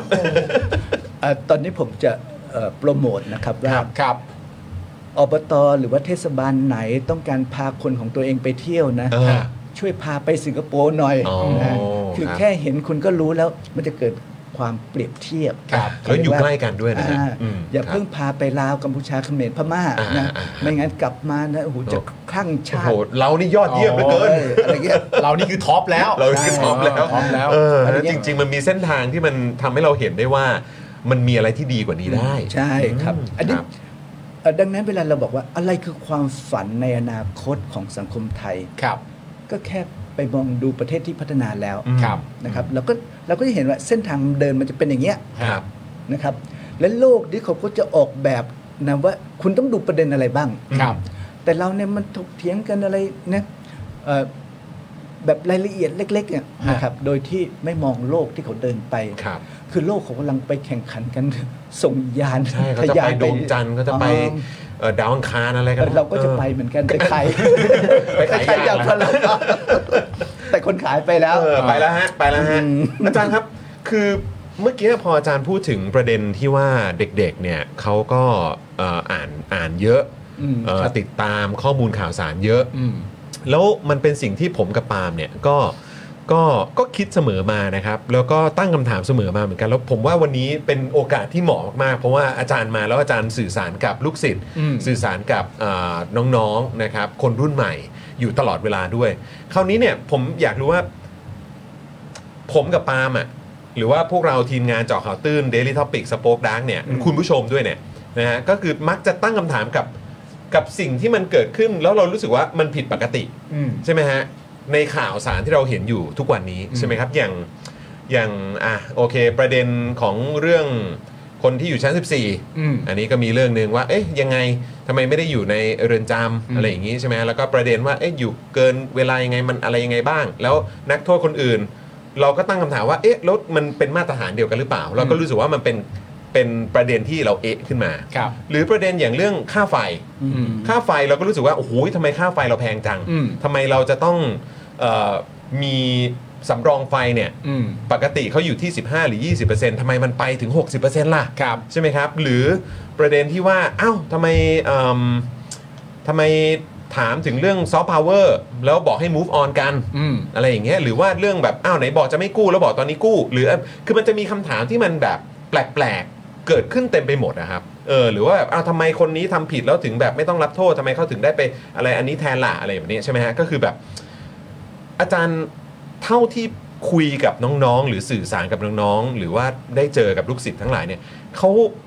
เขาเอะเรื่องพวกนี้ไหมฮะ เอ๊ะไหมอูก็ไม่น่าจะแตกต่าง ครับ นะครับ อืม เขาเอ๊ะเสมอ อืม นะเพราะว่าเขาก็อ่าน เขาก็เห็น ข่ว เขาก็เห็น ใช่ไมครับ เออ เขาก็เห็น เพราะว่าคือคือเราอะเราก็ไม่รู้ว่ามันแค่เฉพาะไอ้พวกเราที่แบบว่าอินกับการเมืองหรือเปล่า อืม แล้วคนรุ่นใหม่อ่ะคือพลังที่จะมาช่วยเสริม อ่า ในการผลักดันให้ประชาธิปไตยมันเกิดขึ้น หรือผลักดันให้เกิดการเปลี่ยนแปลง แล้วก็เลยอยากรู้ว่าน้องๆเขาเขาได้เห็นแบบความผิดปกติเหล่านี้ นิดหน่อย กันใช่ไหมฮะ ใช่ เพราะว่าเขาก็ตั้งคำถามอยู่ตลอดเวลาแหอืล้ว มอืม เพียงแต่ว่า เอ่อเขาอาจจะไม่ส่งเสียงดัง ครับ ให้คนอื่นฟัง ครับ นะครับ เพราะว่าเขาก็รู้ว่าสังคมไทยมันอันตราย ครับ หากพูดไปซีซัวใช่ไหมพูดไปผิดสถานที่ก็อาจ เดี๋ย จะ วงานเข้า ใช่ ครับ ดังนั้นเขาก็จะเก็บไว้ ซึ่งวิธีการของผมก็คือวิธีการงัดแงะ เออ ความคิดของคุณ ครับ นะ อืมผ่านคำถามผ่าน ผ่านคำถาม โพล เหมือนดับเบิลดอร์เลย ดีมากดึงดึง เออว่ามาซิว่ามาซิไหนขอดึงมาหน่อย ดึง เออ คิดอะไรอยู่ อ่า เออ อ่านี่นี่แหละก็คือความสนุกอยู่ตรงนี้ ว่าเราสามารถดึง ครับ ดึงสิ่งที่เขาคิดออกมาไหมนะครับ ดังนั้นเอ่อการที่เรามีห้องแห่งความลับนะมันคือคุณูปการ ครับ เนื่องจากว่าเขาจะมั่นใจเราไว้ใจเราใช่ไหมครับ ครับ ถือว่าเป็นเหมือนเซฟโซนของเขา ใช่ใช่ อ่าครับผม พูดคุยกันได้ แต่แต่แต่อีกมุมหนึ่งก็แอบแอบน่าเศร้าเหมือนกันใช่ไหมอาจารย์ที่แบบบางทีกลับกลายเป็นว่าเราต้องไปคุยกันในที่ลับ ก็มันก็ดีนะครับ เพราะว่าสังคมไทยเนี่ยมันกำลังเคลื่อน อืม คือเอ่อถ้าพูดไปเนี่ยสังคมไทยเนี่ยหลายครั้งเนี่ยเราลองตั้งตั้งสังตั้งข้อสังเกตนะครับ เราถูกสอนให้พูดปดอยู่ตลอดเวลา อ่ะใช่ อืม เราอยู่ข้างนอกเนี่ยเราถูก ฮะ สอนให้พูดปดนะครับ อย่าพูดเรื่องจริงนะ เออ ใช่ไหม ครับ โตไปไม่โกงเพราะว่าเราโกงหมด แล้ว อะไรอย่างนี้ใช่ไหม ซึ่งเด็กๆ ตั้งแต่โรงเรียนเขารู้ไงว่าเนี่ยพ่อเขาต้องยัดเงินเข้าอ่ะ อืม ใช่ไหมครับ เออ เขาก็เห็นเนี่ย ก็เห็นตั้งแต่ต้นแล้ว ใช่มัน ก็นั้นก็โกงไง เอออะไรเงี้ย เออ เราจะรักษาสิทธิมนุษยชนเอา อ้าว ให้นั่งคุกเข่าอะไรเงี้ย มันเห็นกันคาตาเนี่ย ใช่ เออเออเออฮะ แล้วจะมีความเสมอภาค ครับ นะนักเรียนถอดรองเท้า ครูใส่รองเท้าเข้าห้อง ครับ เขาถามตีนครูไม่เปื้อนฝุ่นมาเหรอ อ แล้ว เออฮะ เข้าใจไหม ครับอืม ซึ่งเอ่อสิ่งเหล่านี้มันคือสิ่งที่เขาตั้งคำถาม แต่เขาถามไม่ได้ อืม เพราะเขารู้ว่าเขาถามปุ๊บนะเป็นเรื่อง อืม อืม ใช่ไหมครับ มีปัญหาแน่ ใช่ อืม ดังนั้นเอ่อทุกคนก็คิดไว้ในใจ แล้วก็ไม่คุยกันอีก อ่า ดังนั้นผมจึงมีหน้าที่ทำให้เขารู้ว่า คุณเป็นคนส่วนใหญ่นะ คุยได้ ที่คุณคิดแบบเดียวกันนะ อ่า พอพอเขารู้พอผลโพลออกมานะ ทุกคนจะรู้สึก โอ้เฮ้ย เราไม่ใช่คนโดดเดี่ยวว่ะ เออ เห็นไหมครับ มันมันจะมีความ แล้ว อก บ มุม อุ่นอยู่ เ อีกชุดหนึ่ง มันมันรู้สึกมีความปลอดภัยมากยิ่งขึ้นไหม อืม เออรู้สึกว่าเหมือนแบบถ้าเกิดอะไรขึ้นเราก็จะไม่เราก็จะไม่โดดเดี่ยวอ่ะ ใช่ เออ คุณเป็นคนส่วนใหญ่ เออ คุณมีเพื่อนที่เห็นด้วยกับคุณในแนวทางนี้ ครับ ทั้งประเทศ อืม ใช่ไหมครับ มันมันหมายความว่าฮ่าใช่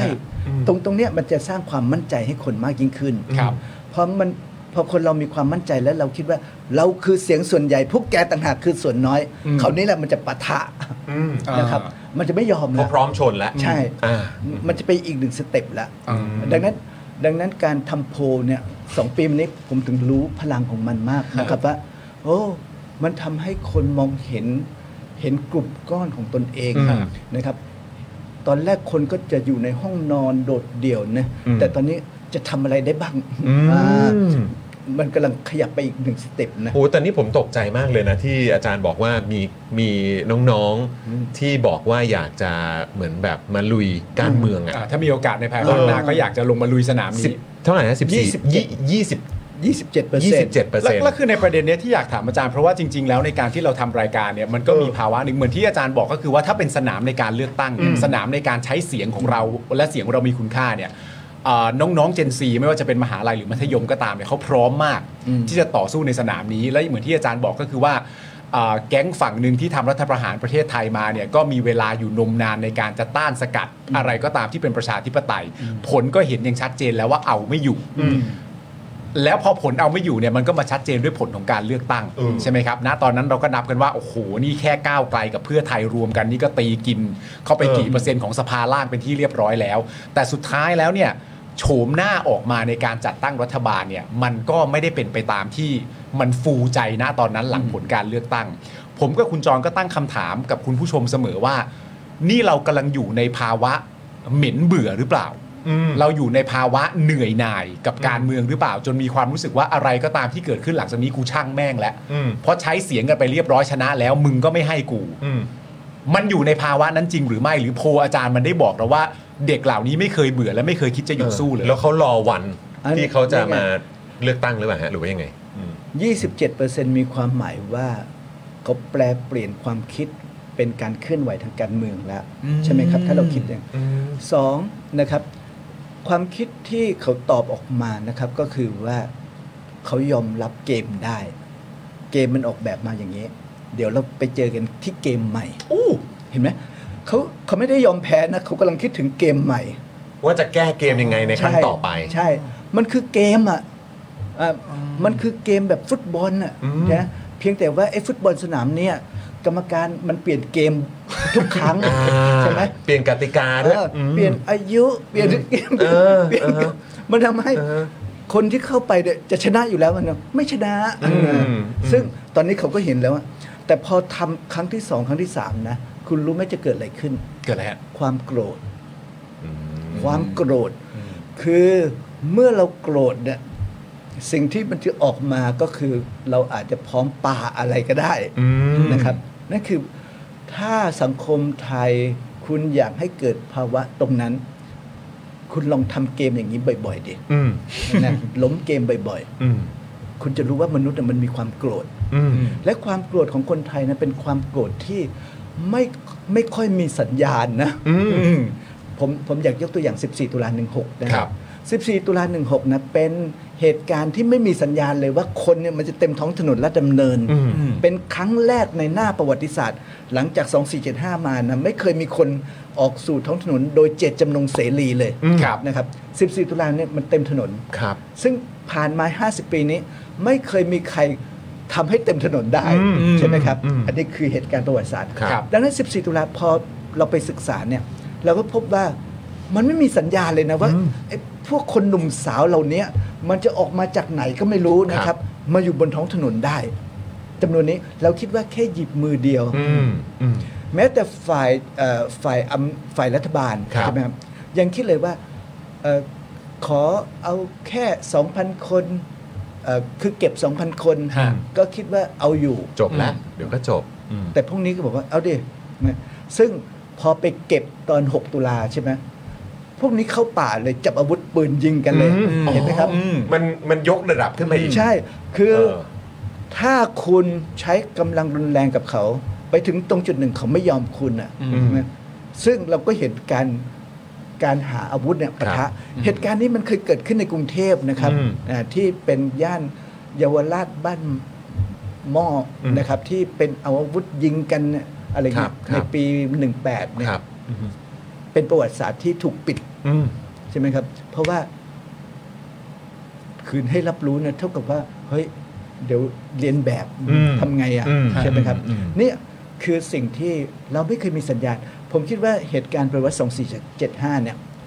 ชนชั้นนำชนชั้นปกครองไทยก็ไม่เคยรู้สัญญาณเลยนะ อืม ก็ ครับ คิดว่าตนเองเอาอยู่ตลอด 14 ตุลาก็คิดว่าตนเองเอาอยู่ พฤษภาสามห้าคิดว่าตนเองเอาอยู่ แต่สามครั้งเนี่ย แค่สามครั้งนะ มันเปลี่ยนแปลงสังคมไทยมาจนถึงเราตอนเนี้ยแค่แค่ชัยชนะสามครั้งของประชาชนนะ เออแล้วคิดว่าชัยชนะครั้งที่สี่จะมาไหม อันนี้สถิติ สถิติสถิติวิเคราะห์ทางเชิงข้อมูล จาก 13 ไป 14 จาก 3 จะมาเป็น 4ไหมนะเห็นไหมโอกาสมันเกิดขึ้นได้ทั้งนั้น ถ้าคุณกดดันเขา คุณคิดว่าคุณจะทำอะไรตามใจที่คุณทำก็ได้ ผมว่าครั้งที่สี่มาแน่ ครั้งแรกมานะ สิ่งที่ตราตรึงอยู่กับเราก็คืออำนาจทั้งหลายเป็นของประชาชน ครับ เห็นไหม ครับ ครั้งครั้งแรกนะ ตอนที่เปิดมาตอนนั้นเลย าครั้ง 2475เนี่ย ที่สองสิบสี่ตุลาเนี่ย ครับ อำนาจทั้งหลายเป็นของประชาชน อ่า มีสิทธิ์ที่จะเดินขบวน เออ พอครั้งที่สามพฤษภาสามห้าอำนาจทั้งหลายเป็นของประชาชน อืม กระจายอำนาจสร้างอบตเลยอบตที่เปลี่ยนแปลงโฉมหน้าสังคมไทยนะครับ ครับ คอสชพยายามที่จะหยุดการเลือกตั้งท้องถิ่น อืมอืมอืม แต่คุณทำไม่ได้แล้ว เพราะ ครับ คุณไม่มีกำลังคนพอที่จะลงไปยังท้องถิ่นแล้ว อืมเพราะมันกระจายไปแล้ว ใช่ อ่า หยุดพยายามหยุดนะแต่มันหยุดไม่ได้อะ เอา เพ ไม่ ราะ อ มัน ยู่ เคลื่อน มันไปแล้ว อ่านี่ไงคือพลังที่มันเคลื่อนกระแสน้ำข้างล่าง ฮะ นะเราไม่เราไม่เห็นหรือว่ามันเปลี่ยนแปลงจนกระทั่งมัน มันมีบางตัวอย่างที่ผมอยากเล่าแต่ผมไม่เล่าดีกว่า โอเคโอเคโอเคครับได้ครับได้ครับ หรือหรือเอ่อเดี๋ยวอาจารย์เขียนมา อ่ะถ้าอาจารย์ไม่เล่าเราก็ไม่ขยันขยอแน่ นะครับเดี๋ยวเดี๋ยวเดี๋ยวเอ่อหลังไมค์ก็ได้ฮะ เอ้ยแต่จริงๆเมื่อกี้ฟังมาจริงๆมันผ่านไปไกลเหมือนกันย้อนกลับไปคิดประเด็นเรื่องที่อาจารย์ทำโพลประเด็นเรื่องการเคารพธงชาติหน้าเสาธงประเด็นเรื่องยกเลิกการสวดมนต์ตามที่เด็กให้ข้อมูลมาในการไปทำโพลเนี่ย ฮะ แล้วก็เลยคิดขึ้นมาแป๊บหนึ่งว่าอ๋อหรือว่านี่เป็นประเด็นที่ล่าสุดทางมหาดไทยเนี่ยเพิ่งออกมาบอกว่าเราจะต้องเข้มข้นในวิชาประวัติศาสตร์กันมาก ขึ้น มันอาจจะมีส่วนไหมฮะเนื่องจากว่าเอ้ยอ่ะอยู่ดีๆไม่อยากเคารพธงชาติกันแล้วใช่ไหมสวดมนต์ตอนเช้าตากแดดก็อดทนกันไม่ไหวแล้วใช่ไหม จะไม่ งั้นเรา เรียต้อน ง ประวัติศาสตร์ชาติไทยกันแล้วเหรอ เอออ มันอาจจะมีส่วนไหมฮะว่าเขาเห็นว่าภาวะเด็กหน้าตอนนี้เป็นแบบนี้ จึงต้องเพิ่มความเข้มข้นให้กับมันเข้าไป วิชาประวัติศาสตร์เป็นเป็นวิชาหนึ่งในอันดับที่ห้าที่ ฮะ เด็กเบื่อและไม่อยากเรียน เนี่ยผมอะผมอะก็แบบว่าเนี่ยตอนนี้อาจารย์ว่าเออเนี่ยทำโพลมานะ แล้วก็แบบเนี่ยเอ่อมีวิชาไหนที่ไม่น่าผมก็ history เอาไว้ อ๋อ มั แต่ ง นี่เป็นอันดับ มีแๆ อันนี้เป็นอันดับห้า อันดับห้า ตอนแรกผมคิดว่าจะเป็นอันดับห นึ่ง ใช่ไหมแต่ปรากฏว่ามันจะมีกิจกรรมเพื่อเอ่อจิตสาธารณะ อ่าครับผม อ่าอะไรเงี้ยเป็นอันดับหนึ่งเลยนะที่เด็กอยากให้ยกเลิก อ๋อเหรอฮะ ครับผม อ๋อเหรอ กิจกรรมเพื่อความเป็นคนดีมีจิตใจดี อ๋อย กเลิก อ อะไร รมณ์แบ เงี้ บ ย เอออ่าโอเค นี่ย อ่ะนึกออกฮะ แล้วก็ไอ้วิชาที่น่าตกใจมากที่เด็กเบื่อมาก คือวรรณคดี เฮ้ย อ๋อเหรอฮะ โอ้โหมันเป็นเล่มเลยนะ ครับ แล้วคำถามคืออันอันผมถามจริง ๆ นะ หนังสือของนักเรียนแต่ละชั้นเรียนเนี่ย ฮะ ที่มีขนาดเนี้ย ฮะ คำถามก็คือเด็กนักเรียนอ่านหมดไหม อืม อืม หรือว่านี่มันกำลังทำให้เกิดภาวะโลกร้อน อ่ะอันไหนกันแน่ แล้วเราลองดูนักเรียนแบกนะ อ๋อครับ เอา ฮะฮะ แล้วทั้งหมดก็คือเคยอ่านจบไหม อืม เอาเอาเอาตั้งแต่รุ่นเราแล้วกัน ครับ นะครับ ว่า ครับ เราเคยอ่านจบทุกเล่ม ผม ไหม ไม่จบครับ ผมอย่าว่าแต่อ่านจบเลยครับ เปิดไหม เปิดหรือเปล่า คำถามคือ แล้วผลิตมันทำไม เออ ใช่ไหม ครับ อือหือ จะมีโรงเรียนไหนบ้างที่ไม่ต้องมีหนังสือชุดนี้ได้ไหม อืม อ่า เออ เห็นไหมครับ ฮะ คือคำถามก็คือโอ้โหผลิตออกมา ให้มันย่อยลงให้มันเล็กลงได้ไหม ครับ ใช่ไหมเดี๋ยวนี้เวลาเราเขียนอะไรเราต้องเขียนสั้น ครับ อือหือ ๆ ถ้าเขียนยาวๆเนี่ย ยาวไปไม่อ่าน คนไม่อ่าน มครับ ขายไม่ได้อีก ขายไม่ได้ครับผม ต้องกระชับ เขียนสั้นๆอ่าดีหน่อยอาจารย์กระชับ ชอบเข้าใจเข้าใจเร็ว เข้าใจเร็ว ที่เหลืออาจารย์อธิบายมาก ดังนั้นเดี๋ยวนี้ผมต้องเขียนเลยางนะนะ เขียนบนเฟซแล้วก็ถ่ายรูปนะแล้วก็ส่งนะ ฮะ มันมันเฟซมันจะจำกัดข้อความของ ครับ เราไม่ให้ยาว อ๋อ ไม่ให้ยาว ก็ต้องแคปไว้ อ่าแคปไว้แล้วก็เราก็ส่งเข้าไป แล้วก็มาบรรยายกันอ่า อ่าโอเค ก็ได้ประเด็นละอ่าอ่าอาจารย์พูดไป หัวอาจารย์ต้องปรับแบบปรับตัวเหมือนกันนะเนี่ย เพราะว่าส่งบทความไปทุกคนอ่านนะไม่อ่านเอ่อแม้แม้แต่เดี๋ยวนี้บทความเนี่ยเมื่อก่อนต้องไปถ่ายเอกสาร อ่า เดี๋ยวนี้บทความออนไลน์เลยนะ ง่ายเลย นะ นะ นี่งาน ส่ง ขอผม ลิงก์ให้เลยนะเนี่ย อ่า เออ PDF เลย อ๋อฮะ งานของผมเนี่ยยอดเยี่ยมมากเลยนะ อ่านเร็วอ่านเร็ว ใช่ อ่านยัง ไม่ได้อ๋ออาจารย์ใช้ก็เลยใช้วิธีแคปเอาแคปเอา อ่า แคปปุ๊บแล้วก็เนี่ยอ่ะ เอ่อ ดู นั่งนั่งสรุป อ่าน นะครับนั่งสรุปอยากให้เขาเอ่ อได้ โอ้ ประอาเด็นจารย์ต้องอะไร สรุปให้ อะไรเงี้ยอ่ะสรุปแล้วก็มาเล่าให้ฟังอ่าแล้วก็โอเคถ้างั้นไปฟังคลิปผมต่ออา อ่ะแต่แต่ถ้าฟังเนี่ยได้ อ่า อย่างเช่นเอ่อผมจะทำวิถีอาเซียนนะ อืมครับ มี 52 ตอน ครับ ที่ ETV เขามาชวนท อืมครั ำ บ ผมก็ใช้เป็นเครื่องมืออ ม อ้าวฟังเสร็จนะอ่ะช่วยช่วยหาข้อมูลเพิ่มเติมให้ทันสมัยอ่า อัปเดตหน่อย อ่ะ อืม อย่างเงี้ยเขา ครับ ทำได้ก็คืออ อ เขาคลิกเข้าไปใช่ไหมก็นั่งอ่าประเด็นเรื่องยางพาราอ่าตอนนี้สถานการณ์โลกเป็นยังไงอะไรเงี้ย อ๋อแปลว่าคือคือการบริโภคข้อมูลของน้องๆ ยุคสมัยนี้มันเปลี่ยนไปแล้ว อ้าวมันทัน ครับ สมัยด้วยไง ครับผมอื มัน ม ไม่พอไปเปิดหนังสือในหนังสือเรียนนะ การกรีดยางพารา อืม เขาบอกไม่ได้ทำ เออเออเออ การดู จะเอามาทำไมเดี๋ยวไปดูก็ได้ เออแต่นี่ให้ภาพรวมเอ้ยก่อนจะลงทุนอะไรนะ ลองดูข้อมูลในระดับโลกและระดับประเทศนะ อืม ว่าทิศทางของเออการทำอะไรเนี่ย มันได้กำไรมันมีคนซื้อคนฮิต อืม เอ่อทำยังไงจะทำให้ขนมครกนั้นตีตลาดโลกได้ อ่า อ่าทำไมเราไม่เป่าเทียนวันเกิดที่ขนมครกกันบ้าง โอ้โห คน ฮะ ผมไม่รู้ไง เออเออ ผมก็เสนอไปเรื่อยๆใช่ไหม ครับ ผมเป็นฝ่ายเสนอ เพราะไอ้นั่นอยากทำให้พิซซ่ามาตีตลาดโลกได้เลย อ่า เราจะกลับไปได้ไหม อืม อะไรเงี้ย จะโต้กลับได้ไหม อ่า เออเออเออ ดังนั้นสิ่งที่คุณจะต้องทำก็คือเดินทางไปสู่ประเทศต่างๆ ครับ เพื่อคุณจะได้ไอเดียว่าสินค้าของคุณอ่ะบางทีไม่ต้องคิดเอง เพราะประเทศไทยอ่ะไม่ค่อยคิดอะไรเอง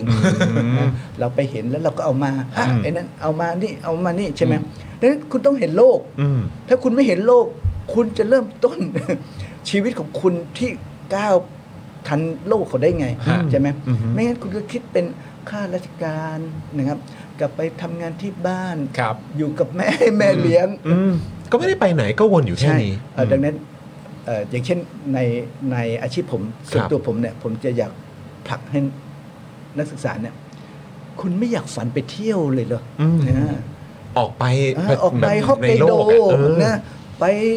ที่ต่างๆ เนี่ยดูคลิปการท่องเที่ยวเยอะๆนะ อืม แล้วคุณจะได้ฝัน อืม เอ่ออย่างเช่นเทอมนี้ผมถามนะเฮ้ยถ้าผมถ้าผมถ้าคุณน่ะมีโอกาสที่จะไปใช้ชีวิตสามเดือน ในต่าง ที่ ประเท ป ศ ระเทศใดประเทศหนึ่งอะคุณอยากไปประเทศไหน อ่ะ เอาแล้วดิเนี่ยโอ้ข้อมูลผมนะสนุกมากเลย เขาอยากไปประเทศแรกเลยนะ อันดับแรกเลยสวิตเซอร์แลนด์ อ๋อ ทำไมอยากไปสวิต ฮะ โอ้โหชีวิตมันชิล อืม มันสวย อากาศ อ้าว อากาศ มัน ดี คงแบบอืมแล้วก็สวัสดิการมันดีมาก อ่า เขาเขาเขาเริ่มใช้คำว่าสวัสดิการ เฮ้ย ใช่ไหมเห็นไหมเอ่อสิ่งเนี้ยเวลาเวลาพูดถึงสวัสดิการ มันก็มันก็จะหันกลับมาที่ประเทศไทยอะแล้ว แล้วหันกลับมาแล้วของกูล่ะ เมื่อกี้อาจารย์พูดว่า ของของเราละเฮ้ยอย่างนี้แล้วของเราละเฮ้ยมีอะไรบ้างนะ อืมอ่ะประเทศที่สอง อ่าสอง โหนึ่งสวิตเซอร์แลนด์สองคืออะไรฮะ ญี่ปุ่น ญี่ปุ่น โอ้ยญี่ปุ่นนี่เชื่อขนมกินนะติดยังไงติดท็อปทรีแน่นอนอยู่แล้ว อ่าฮะ พอญี่ปุ่นก็จะมาอเมริกา โอ้สามก็อเมริกา อ่าอเมริกา ฝรั่งเศส อังกฤษออสเตรเลีย ครับ โอ้โห มันหมายความว่าเขาฝันไปยังประเทศที่พัฒนาหมดเลยนะ เออ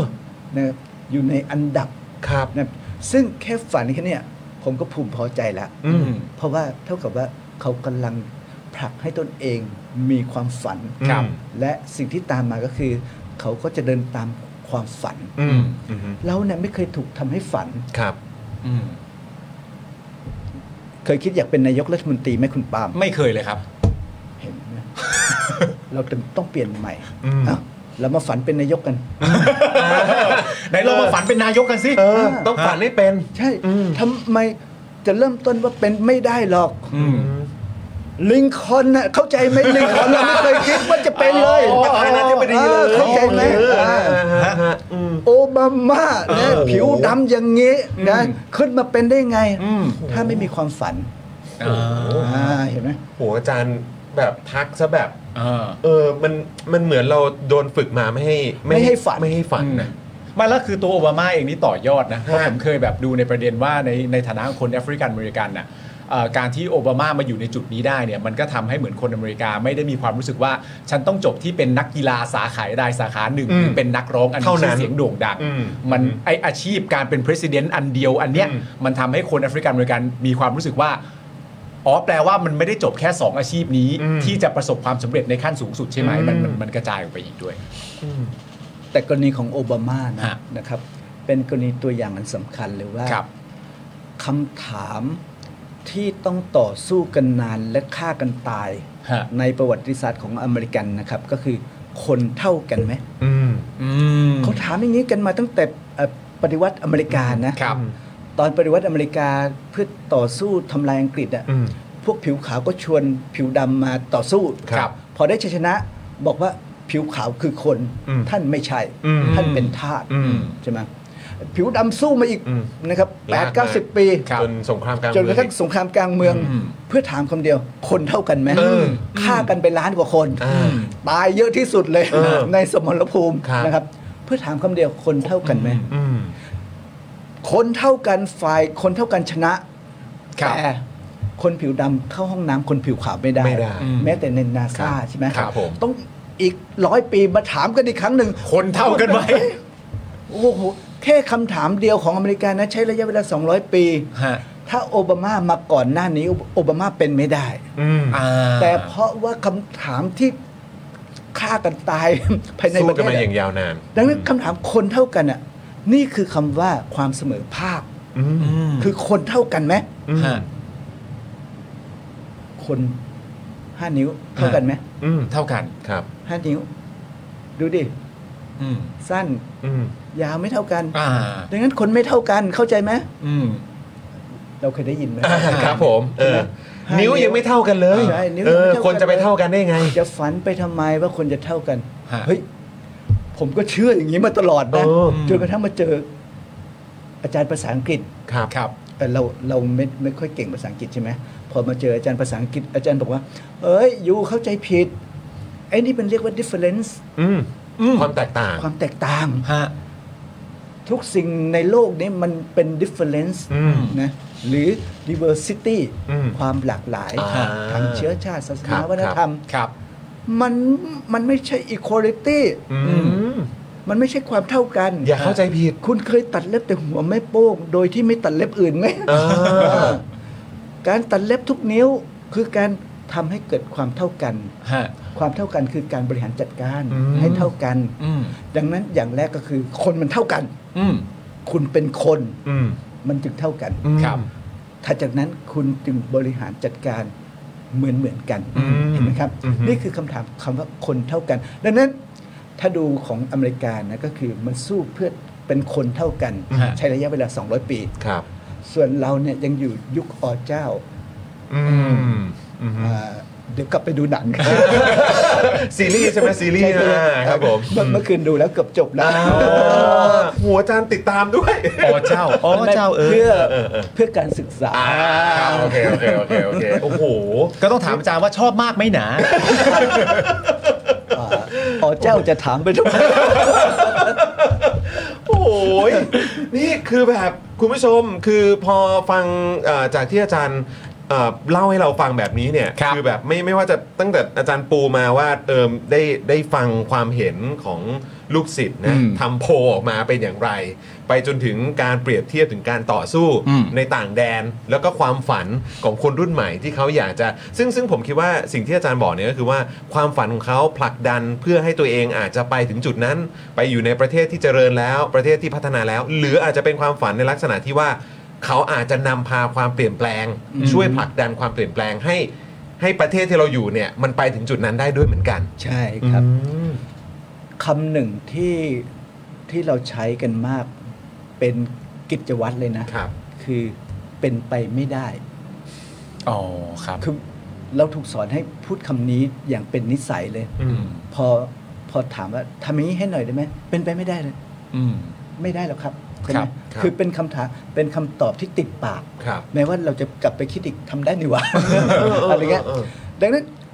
สิ่งสิ่งเนี้ยผมพยายามเปลี่ยนนะครับเอ่อบุคลิกลักษณะของนักศึกษาก็คือให้ให้นิ่งคิดก่อน ครับ แล้วค่อยตอบ อืม ถ้าคุณตอบว่าเป็นไปได้นะครับ possible หรือ possibility เนี่ย ครับ มันจะทำให้คุณหาวิธีทางนำไปสู่เป้าหมายของคุณ อืม ครับ แต่ถ้าคุณตอบว่าเป็นไปไม่ได้ คุณจะเลิกคิดทุกอย่าง เปิดมาอย่างนั้นก็ อืม ก็จบ ใช่ไหม แล้วล่ะครับ นี่ อืม เนี่ยคือสิ่งที่ผมคิดว่าเราเอ่อเรากำลังเปิดอีกโลกหนึ่ง อืม แค่แค่เปลี่ยนคำนะครับ ในคำอธิบายต่อการใช้ชีวิตตัวเอง โอ้ชีวิตเราก็คงเท่านี้แหละ อืม อืม นะผมว่าเฮ้ย ลองอ่านประวัติของบุคคลดีไหม อืม บุคคลที่ประสบความสำเร็จต่างๆเนี่ยที่เขาไต่เต้ากันขึ้นมาเนี่ย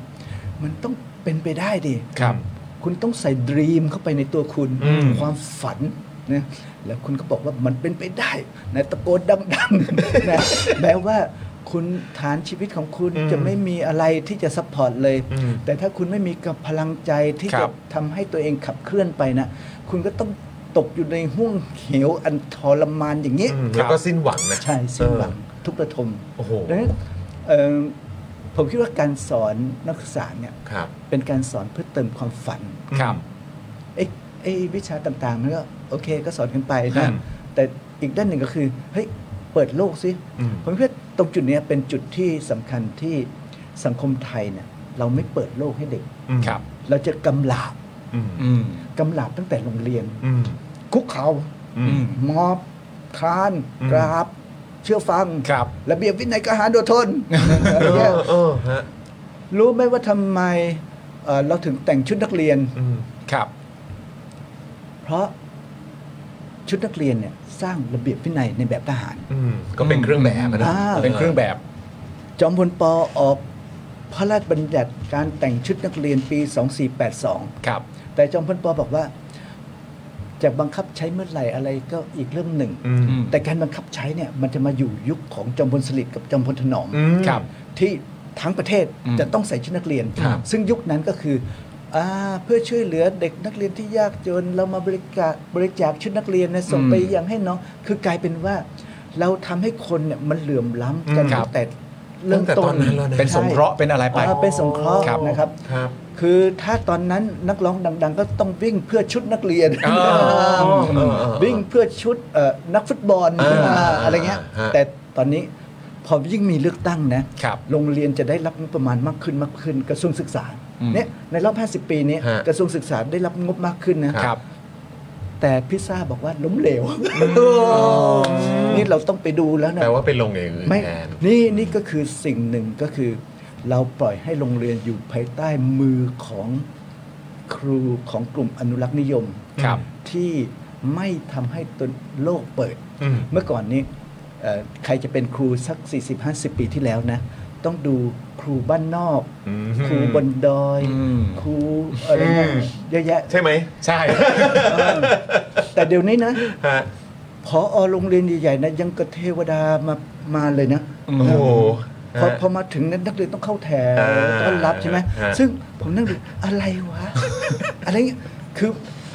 ทำไมมันเป็นอย่างเงี้ย เราเรานึกถึงอ่ะไอเอ่อวันนั้นที่อาจารย์ไปดูหนังอ่ะ อ๋อ เออแล้วมันก็มีช็อตแบบว่าช็อตแบบที่ต้องเรียงแถวต้อนรับแบบพออ่ะ อ่า เออมันก็ยังเป็นอย่างนั้นอยู่นะฮะเออ เราดูข่าวโรงเรียนใหญ่ ๆ ใน อืม กรุงเทพก็ได้นะ อ่า เป็นอย่างนี้ทั้งหมดเลย อ่าฮะ ซึ่งมันกลายเป็นว่า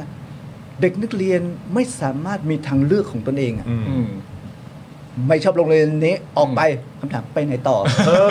ไม่มีที่ไปฮะ เออครับ ใช่ไหม ออปชั่นคืออะไรอะ ดังนั้นเขาไม่มีทางเลือกอะ ครับ ดังนั้นเด็กไทยจึงถูกกำหลาบตั้งแต่โรงเรียน อืม ว่าอย่าหือนะ อืม หือไล่ออก อืม คำถามไล่ออกแล้วเขาจะไปไหนอ่ะ อืม ใช่ไหมครับ อือฮึ นี่คือนี่คือความชอกช้ อืม ำนะครับที่เกิดขึ้น มันทำให้ไม่สามารถเติมความฝัน อืม ให้เด็กได้ เอ้ย อย่าคิดฝันมากชีวิตก็เป็นได้แค่นี้แหละ อืม เอาจบเลยเรื่อง อืม มันมันไม่ถูกแรงเฮ้ยฝันเป็นนายกกันเลยอะไรเงี้ยเห็นไหมครับ มันเหมือนโดนเขาใช้คำว่าอะไรเดียเหมือนแบบโดน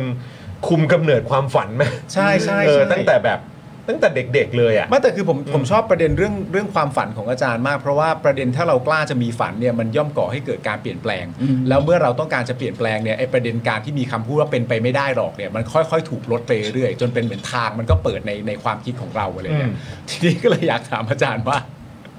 ช่วงก่อนหน้านี้สักพักหนึ่งเนี่ย ก็จะมีประเด็นเรื่องโลกความจริงกับโลกความฝัน เข้ามามีส่วนเกี่ยวข้องกับการจัดตั้งรัฐบาลด้วย ว่าเวลาจะมองอะไรก็ให้มองประเด็นเรื่องโลกความจริงบ้าง ถ้ามองโลกความฝันอย่างเดียวเนี่ยมันก็จะไปจบที่สุดท้ายแล้วคุณก็จะทำไม่ได้หรือไม่ได้อะไรเลย ใช่ใช่ใช่ อาจารย์มองประเด็นนี้ไงอ่ะ ตามผลโพลชี้ว่า นะ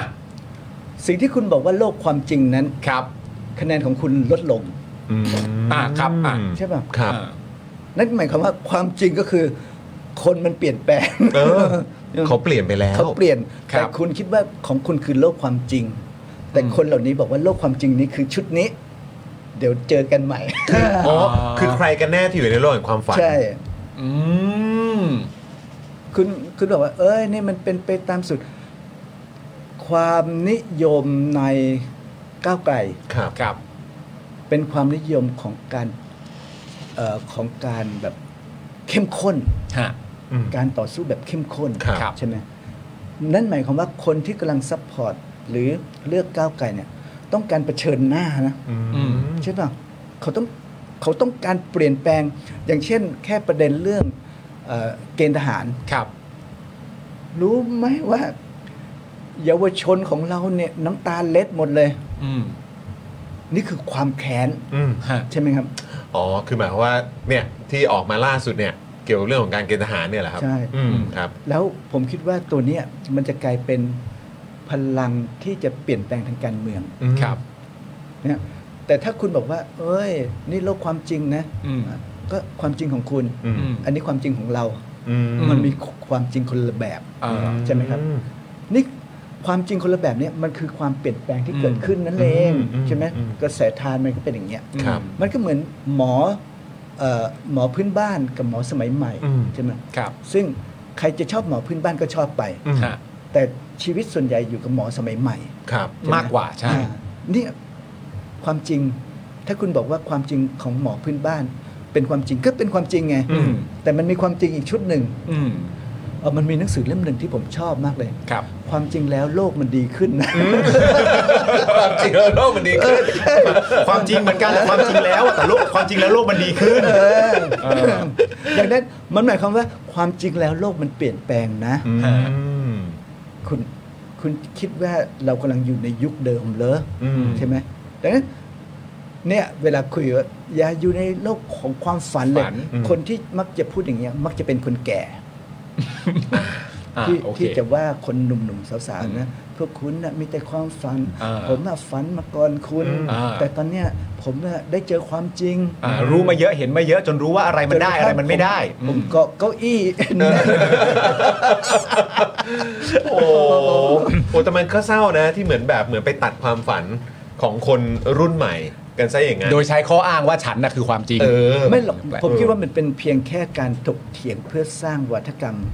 เอ่อความเหนือกว่า อืม อืม นะในเวทีทางการเมือง ครับ นะครับ ซึ่งมันก็เถียงกันไปอ่ะ อืม เอ่อสิ่งเนี้ยเป็นสิ่งที่ดีนะผมว่า ครับ เพราะว่าเวลามันมันเถียงกันเนี่ยสิ่งหนึ่งเราจะเห็นการใช้ข้อมูลต่างๆ เข้ามาอ้างกัน อืม ครับ รวมทั้งการสร้างวัฒกรรมต่าง อืม ๆ คนดูชอบนะ อืม คนดูได้ประโยชน์ ครับ ครับ เพราะว่าคนดูจะมองเห็น เฮ้ยทำไมไอ้อันนี้ใช้วิธีการนี้ ครับ ใช้ข้อมูลนี้เอ่อแล้วอันนี้งัดข้อมูลอีกข้อมูลหนึ่งมาอะไรเงี้ย อืม ใช่ไหมเราต้องกู้ อันนี้ อืม บอกว่าไม่กู้เอออ ม แล้วเอายังไงดีใช่ไหมเฮ้ยบอกว่าเน็ตช้า อืม แต่อีกฝ่ายหนึ่งมันบอกว่า เฮ้ยเราเราติดตั้งเต็มไปหมดเลยนะ เออ เน็ตช้าเฮ้ย เหมือนเดิมคิดไปเอง เออเห็นไหม เออ แต่มันมันเกิดการปะทะกันของข้อมูลข่าวสาร ฮะ ว่า อืม ใครกันแน่ อืม ที่พูดความจริง อืม เดี๋ยวมันก็ค่อยๆ เปิดขึ้นมาใช่ไหม ฮะ ซึ่งตรงเนี้ยเราต้องคิดว่าเวทีอย่างเงี้ยเป็นเวทีประโยชน์ อืม ไม่ใช่เป็นเวทีที่ สร้างความขัดแย้งอะไรแบบนี้ ไม่ใช่ครับ อืม เพราะว่าในสังคมเนี่ยมันมีความหลากหลายทางความคิด ครับ ความเป็นประชาธิปไตยแม้ว่าจะน้อยนิด แต่การมีเวทีอย่างเงี้ยดี อืม มีประโยชน์ มีประโยชน์ ครับ และทำให้ชีวิตของเราเนี่ยมีเรื่องคุยต่อไป อืม อาอย่างน้อยก็ได้ทำรายการ เดี๋ยวเดี๋ยวคอนเทนต์มันจะหมดไป ไม่เราก็คือแบบเราก็คิดอยู่เหมือนกันว่า เออแบบหรือว่ายังไงเนาะเพราะว่าคือเอ่อไอ้ที่เราเห็นเห็นกันอยู่ตอนเนี้ย อืม คือเท่าเท่าเท่าที่ฟังจากที่อาจารย์เล่าให้ฟังเนี่ยก็คือแปลว่าไอ้สิ่งที่มันกำลังเกิดขึ้นอยู่เนี่ยโอเค มันอาจจะดูเหมือนแบบเป็นความขัดแย้ง มันเป็นความเคร่งเครียด มันเป็นเอ่อข้อมูลที่มันเต็มไปหมดเหลือเกิน ครับ information overload หรือเปล่าไอ้เราก็ไม่รู้เหมือนกัน แต่ว่าสิ่งที่มันทำให้ให้ให้ผมรู้สึกว่าเออมีกำลังใจมากยิ่งขึ้นนะก็คือว่า คนรุ่นใหม่ที่ที่ต่อไปจะก้าวขึ้นมา มี ครับ บทบาทในในการสร้างความเปลี่ยนแปลงเนี่ยเขาเก็บข้อมูลอยู่นะเขาเขาตามดูอยู่นะ ใช่ แล้วเขาก็มี เขาจำนะ เขาจำ นะเออ แล้วเขาก็เขาก็แยกเขาเขาก็มีตัวอย่างให้เปรียบเทียบ อืม ใช่ไหมเขาสามารถออกไปท่องโลกผ่านอินเทอร์เน็ตก็ได้ หรือบางคนมีโอกาสได้ออกไปเดินทาง ได้เห็นเนี่ยเขาก็ได้ย้อนกลับมาเปรียบเทียบกับสิ่งที่มันกำลังเกิดขึ้นอยู่ ครับ แล้วเขาก็รอเวลา ใช่ใช่ ที่จะมาเหมือนแบบเปลี่ยนเกมของพวกเขานั่นเองผ่านการเลือกตั้ง ครับ โอ้โหอาจารย์ เป็นเรื่องเป็นเรื่อาองจารย์สรุปซะแบบ เห็นภาพเลยอ่ะ เออครับผม อ่ะก็แสดงว่าไอ้ประเด็นเรื่องเบื่อหน่ายเรื่องอะไรต่างๆนานาที่เราอาจจะคิดไปในช่วงหนึ่งนะตอนนั้น หลังจากที่แบบอาจจะจะเห็นแบบเอ่อโฉมหน้าการจัดตั้งหรืออะไรก็แล้วแต่เนี่ยจริง ๆ แล้วมันก็ยังมีพลังที่พร้อมจะต่อสู้ในสนามการเลือกตั้ง แล้วก็รอเฝ้าติดตามว่าใครทำอะไรบ้างเนี่ย ใช่ อยู่สม่ำเสมอเลย เขา ทีเดีย ดู ว กันอยู่นะ อ่า เออนะครับ นี่ผมแบบรู้สึกเหมือนวันนี้อาจารย์มาเติมพลังให้กับ ใช่ ให้กับพวกเราเลยอ่ะ อ่า คุณผู้ชมรู้สึกว่าอาจารย์มาเติมพลังให้กับพวกเราไหมครับ อ่าน นะฮะถ้ารู้สึกกดเลข8เลยนะแปดรัวๆเลยนะ กดกดแปดจะเป็นแทนเสียงปรบมือแปดแปดแปดแปดแปดแปด เออต้องปรบมือให้อาจารย์หน่อยนะ อาจารย์หน่อยพูดอาจารย์มากเลย นี่คือนั่งฟังแบบที่อาจารย์พูดมานี่คือแบบโอ้โห ตอนทีแรกนี่ก็แบบ เออ จะยังไงเนาะจะยังไงเนาะนะครับนะฮะแล้วพอแบบอาจารย์เล่ามาแบบนี้แชร์ให้ฟังเนี่ย อ่ะ โอ้โหนะฮะรู้สึกมีกำลังใจขึ้นมาทีเดียวโอ้โหนี่คุณคุณต้องต้องดมเลยนะ ชื่นใจชื่นใจ โอ้อาจารย์แล้วก็คือจริง ๆ แล้วเนี่ย เมื่อช่วงเดือนตุลาคมที่ผ่านมาอาจารย์ก็ได้อ่าวางวางหนังสืออใช่ไหมฮะหนังสืออาจารย์ออกมาแล้วใช่ไหมครับเนี่ย ครับ เนื้อในระบอบถนอม ครับ ความสืบเนื่องและเสื่อมถอยของเผด็จการทหาร ครับ นะครับพุทธศักราช 2506 ถึง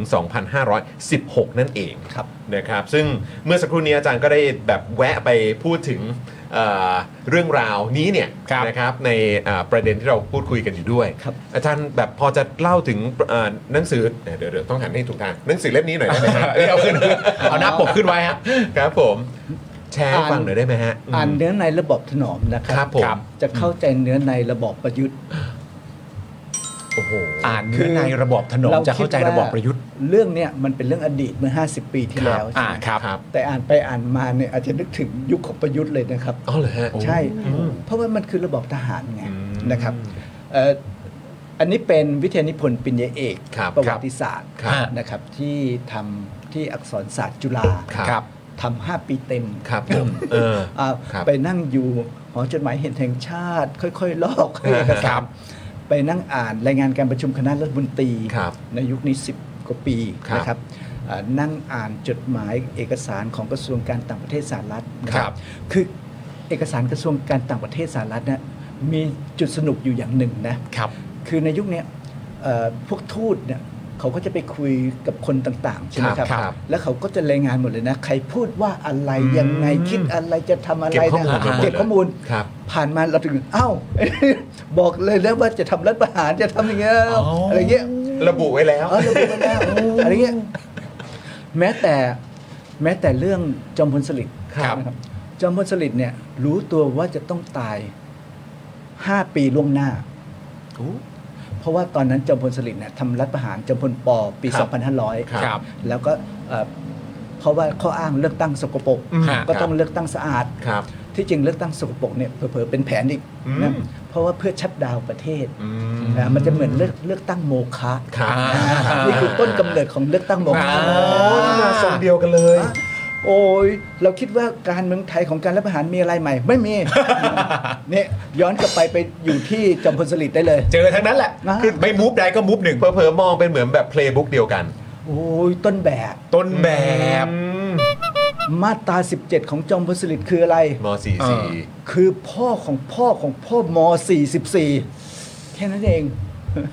โอ้โห นี่คือ เ เขาเรียกว่าอะไรนะ แบบว่าทำตาม ใช้คำว่าบรรพบุรุษ ต้นแบบ รัฐป ไอ ระ ดอล หารที่เกิดขึ้นไม่ได้มีอะไรเปลี่ยนแปลงไปจากรัฐประหารต้นแบบเลย เนี่ย มีการแค่เพิ่มเติมบ้างเล็กน้อย อ่า อะไรเงี้ย เปลี่ยนแพคเกจจิ้ง อ่าค่านิยม 12 ประการนู่นเขาสร้างค่านิยมแล้ว ว้ายตายแล้ว คือพูดง่ายๆพวกนี้ก็ไม่เคยท่องหรอกหรอกนะแต่เอามาให้พวกคุณท่อง อ่า แล้วพวกนี้ก็จากไป อุยแต่ก็แอบน่าเศร้านะ พออาจารย์เปรียบเทียบอย่างเงี้ย ก็คือแบบโอ้ยมึงคิดเองยังคิดไม่เป็นเลยมึงยังไปเอาของ เก่าขนาดนี้มามาวนซ้ำอ่ะ ไม่ แต่อีกมุมหนึงก็เศร้าตรงที่ว่า เอ้ยมันได้ผลว่ะ ก็ใช่ไงเขาบอกทีว่าเอ้ยก็ก็ต้นแบบนั้นมันไม่เคยถูกทำลายมาก่อน เพราะฉะนั้นก็เอ่อใช้ซ้ำมันไป ไม่เป็นเพราะว่าเราเองต่างหากที่ไม่เคยมีความรู้และความทรงจำต่อสิ่งที่เกิดขึ้น อ่าครับ เพราะว่ามันไม่อยู่ในหน้าของประวัติศาสตร์ของการเขียน อ่าใช่ ถ้าพูดถึงประวัติศาสตร์นี่แหละ ค ข รับ องจริง ใช่ครับครับ แต่มันไม่เคยถูกเขียนให้เราอ่าน อ่าใช่ไม่ได้อยู่ในแบบเรียนด้วย ดังนั้นเราก็ไม่มีความจำ ใช่ใช่ เราจะไปรู้แต่เรื่องของอยุธยา อืม การลบทับจับศึก ครับ ใช่ไหม ครับ คือเวลาเรื่องของการทหาร ครับ คำถามทำไมต้องไปลบกันที่อยุธยา แล้วทหารรุ่นใหม่ไม่เคยลบเลยเหรอ เออเออ ลองตั้งคำถามดิ ครับครับ ตอนสงครามโลกครั้งที่สองทำไมไม่มาเล่าให้เราฟังบ้าง อืม ว่าได้ถล่มเรือกองเรือญี่ปุ่น ความกล้าหาญอะไรอย่างเงี้ย เ เออก็ว่ามาเออ ออเรือลบหายไปไหนหมด อืมครับ อะไรเงี้ย มีการยิงปืนใหญ่จากรถถังสักนัดไหมอะไรเงี้ยเอออะไรเงี้ย คือ เอ๊ะเรา นี่แหละคือประวัติศาสตร์ อ่า ข้อเท็จจริงนะครับ อืม ประวัติศาสตร์มันมีเรื่องราวเยอะมากเลย อืม เราจะให้เขารู้เรื่องราวอะไรล่ะ ครับ นะ นี่นี่คือสิ่งที่เรียกว่าประวัติศาสตร์ ประวัติศาสตร์จริงๆอ่ะมันเป็นเรื่องราวที่ทำให้คนเนี่ยมีความคิดวิจารณญาณ ครับ ไม่ใช่มีความจำต่อเรื่องใดเรื่องหนึ่งนะอันนี้ผมผมยกตัวอย่างจอมพลสฤษดิ์นะครับ ว่ารู้ตัวว่าต้องตายใน 5 ปี ครับ เพราะว่าจอมพลสฤษดิ์เนี่ยต้องถูกส่งตัวไปรักษาที่อเมริกา แล้วคณะแพทย์ของรักษาเสร็จบอกเลยว่าอีก 5 ปีคุณตาย ดังนั้นจอมพลสฤษดิ์กลับมาและประหารเพื่อให้ตนเองขึ้นสู่นัมเบอร์วัน ครับ มาตรา 17 จึงออกมาไง เพราะคนรู้ตัวว่าจะต้องตายนะเราลองคิดถึง 2 แนวทางนะครับ อหนึ่งเข้าวัดนั่งสมาธิปรงสังขาร ทำจิตใจให้สงบว่าไป สองอยากได้เอาอะไรเอาไม่หมด ไม่มีอะไรจะเสีย ใช่ ดังนั้นจอมพลสฤษดิ์จึงชอบเพลง ฟ้าหัวลอยโยคาจะต่อเบยเยอะ ฟ้าหัวเนาะ อะไรเงี้ย แล้วอาจารย์เล่าอย่างมันเลย เยอะเย้ยเวยเวยฟ้านี่เหรอ ก็ตอนแรกไม่เข้าใจว่าทำไมจอมพลสฤษดิ์ อะไร ชอบเพลงอย่างนี้ เนี่ยเออ มันฟ้าหัวเลาะเยอะ เออฮะ ใช่ไหม คือ ที่ ช ไห อน บร้องคาราโอเกะเออ รู้ตัวว่าจะต้องตายภายใน 5 ปีใช่ไหมอ่าดังนั้นจอมพลสฤษดิ์จึงมีเมียน้อยเยอะมาก จัดเต็มเลย อ่า ครับผม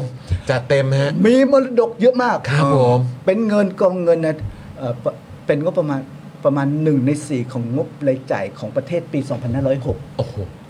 เราลองคิดถึงนะ ใช่ตอนนั้นตอนนั้นเราเคยคูณออกมา ใช่ ไง อ่า เออฮะ เพื่อมองให้เห็นนะ ครัแล้ว บ คุณเป็นเงินปัจจุบันด้วย เงินปัจจุบันน่ะ เนี่ย เออ พอจอมพลสฤษดิ์ตายสิ่งแรกที่คนขึ้นมาต่อคือจอมพลถนอมนะครับ สั่งทหารที่ไปเฝ้าบ้านเมียน้อยกลับกรมกองให้หมด เอ้า มีการให้ฐานเฝ้าบ้านเมียน้อยอีกโอ้ว่าคือทึ่งเลยคือด้านหนึ่งเป็นเพราะผมไปอ่านหนังสือพิมพ์ราย วันใช่ไหมครับ ฮะ เอ่อหนังสือพิมพ์รายวันเนี่ยมันจะเลคคอร์ด ฮะ แต่เรื่องเล่าที่มาถึงเราเนี่ยมันจะดูเหมือนเรื่องดีๆ ทั้งนั้น อ่า แต่พอเราไปอ่านหนังสือพิมพ์นะซึ่งไม่เคยมีใครไปเอาข้อมูลออกมา อ่าไป เนี่ย ไปค้นมา เราจะเห็นอีกด้านหนึ่งเต็มไปหมดเลย ที่เป็นความลืมของสังคมไทยที่ ครับ ไม่พูดถึง ครับ ดังนั้นจอมพลสฤษดิ์กลายเป็นฮีโร่ไหมหลังจากตายโอ้โห อืม เละเลยใช่ไหมไม่ไม่ได้เป็นฮีโร่ ครับ อนุสาวรีย์ที่ขอนแก่นของจอมพลสฤษดิ์ไม่ได้ถูกสร้างหลังจากจอมพลสฤษดิ์ตายทันทีนะ ฮะ แต่ถูกสร้างปี 27 นะครับ เพราะพลเอกอาทิตย์เนี่ยพบทบเนี่ย ครั เขา บ เขาอยากฟื้นภาพลักษณ์ของการเป็นผู้นำทางการทหาร อืม ขอนแก่นเลยได้อนุสาวรีย์จอมพลสฤษดิ์ เออเลยเลยจัด แต่ ให้ ที่ เลยอืม อาจารย์ทักษ์เฉลิมติรณะ ครับ นะครับก็ไปสังเกตอนุสาวรีย์จอมพลสฤษดิ์ ครับ แล้วก็ค้นพบว่าไม่มีใครไปขอหวยเลย อ๋ออ๋อครับผม ทำไมถึงไม่ขอหวยจอมพลสฤษดิ์สลากกินแล้วไม่แบ่ง โอ้ครับผม ตอนนั้นก็เลยจัดไปเยอะเลย จอมพลสฤษดิ์เนี่ยกิคนรับ เอ่อกินคลองสลักกินแบ่ง ฮะ ก็ได้เงินจากตรงเนี้ยไปใช้ อืม เยอะมากนะครับ อืม ก็ถ้าจะไปขอหวยเหรอ โอ้โห ากินแล้วไม่แบ่ง โอ้โห ดูโชคไม่น่าจะเข้าทางเท่าไหร่ ไม่ได้อะ เนี่ยอาจารย์ทักษ์เฉลิมเตระนะนะ เออ เอ่อไปผมก็ชอบมุมมองอาจารย์มากเลยนะว่าอาจารย์ทักษ์ก็เขียนหนังสือเรื่องเอ่อจอมพลสฤษดิ์ธนรัตน์นะระบบพ่อขุนอุปถัมภ์แบบเผด็จการ อ่า ผมก็เหมือนภาคต่อของอาจารย์ อ่า ทักษ์เนี่ย ครับ อ่าว่าแล้วถนอมเป็นยังไงนะครับเอ่อจอมพลสฤษดิ์พอตายตายจริง ตายตามที่หมออเมริกันบอกด้วย ห้าปีนะนะ ห้าปี ครับ แสดงว่าชนชั้นนำมันเขารู้กันหมดใช่ไหมว่า แค่นี้แหละ ดังนั้นจึงไม่มีใครไปกล้าขัดขวางความความคลั่งอำนาจของจอมพลสฤษดิ์คืออพร้อมพร้อมจะยิงอ่ะ ครับ ใช่ไหมซึ่งก็ดูเหมือนอำนาจหน้าเกรงขาม ครับ แต่พอตายปุ๊บเราจะเห็นว่าจอมพลสฤษดิ์ถูกทำลาย ทางด้านชื่อเสียงเกียรติยศ ครับ คือเรื่องของไอการคอร์รัปชัน ครับ ถูกยึดทรัพย์มา 600 ล้าน ครับ นี่ยังขาดอีก 70 ล้านนะ ฮะ เออยังตามยึดไม่ได้นะ หาไม่เจอเหรอฮะ ไม่รู้จะไปเอาเงินตรงไหน อ๋อจาก มา ใคร อะไรเงี้ย อ๋อโอเค เออคือวงเงินที่ต้องยึดคือ 600 ล้าน เออ นะ ค ค รั รั บบ ผม เอ่อเรื่องของเมียน้อยนะก็มีคนที่ชอบจอมพลสฤษดิ์ก็บอกว่าทำไมรัฐบาลใหม่ถึงให้มีการขุดค้นเรื่องเมียน้อยนะ อืม จอมเอ่อรัฐบาลใหม่นายกของคนใหม่ใช่ไหม ฮะ ซึ่งเคยเป็นลูกน้องจอมพลสฤษดิ์เนี่ย ครับ ก็บอกว่าก็มันเป็นข่าวใช่ไหมล่ะ ที่มันเกิดขึ้นนะ ที่มันเกิดขึ้นจริง ใช่ไหมก็ขุดค้นไปดิ ฮะ การขุดค้นนั้นมีความหมายว่า คือการทำลายภาพลักษณ์ใช่ไหมสิ่งที่ดูเหมือนสูงสุดเนี่ย อืม ที่เราถูกเล่าขานเนี่ยกลายเป็นไม่ใช่ความ ไม่ได้ จริ เป็ ง นอย่างนั้น เห็นไหมครับ ครับ ดังนั้น เมื่อเมื่อทำลายเสร็จก็จะต้องสร้างอ่าจอมพลสนองจะสร้างยังไงของตนเอง อันนี้ไปซื้อแล้วกันนะ ได้โอ้โหโอ้โห และราคามันได้เยอะ มันเท่ากับปีกไก่ 35 ปีกทอดเท่านั้น อืมต้องหัวนะเปรียบเทียบสิเอาเอารูปขึ้นแล้วเอารูป เอารูปเอารูปขึ้นมาใหม่ ต้องไปซื้อเลยไปซื้อเลยนี่ อ่า นะฮะ ปีกไก่ 35 ปีกอ่า เมื่อกี้อาจารย์กำลังเล่าปุ๊บมาไปซื้อแล้วกัน พูดพูดถึงพูดถึงปีกไก่ที่อาจารย์เพิ่งพูดถึงเมื่อกี้เนี่ยที่อาจารย์เล่ามาเมื่อกี้เราเรียกว่าแค่น้ำจิ้มนะฮะมันไม่แค่น้ำจิ้มเท่านั้นข้างในนี่ยังมีเนื้อหาและประวัติศาสตร์อีกมากมายเลย นะครับผม เฮ้ย เราต้องเรียนรู้วิธีการของ ใช่ อาจารย์บ้างนะ เดี๋ยวมาถึงช่วงหนึ่ง เอออ่ะแล้วคุณผู้ชมอย่าลืมมาเปิดเมมกันนะฮะ เราต้องเอาแบบคุณผู้ชมมีความรู้สึกว่าเฮ้ยนี่ใจคอเจ้าจนจบเรื่องเลยหรือเปล่าแล้วเราตัดบททิ้งบึ้มขึ้นมา โอ้ยเดี๋ยวต่อไปสงสัยอาจารย์ต้องเตรียมออกมาเป็นแบบออดิโอบุ๊กแล้วนะฮะเออนะฮะ ใช่ ต่อไปอาจจะต้องมีแล้วฮะอาจารย์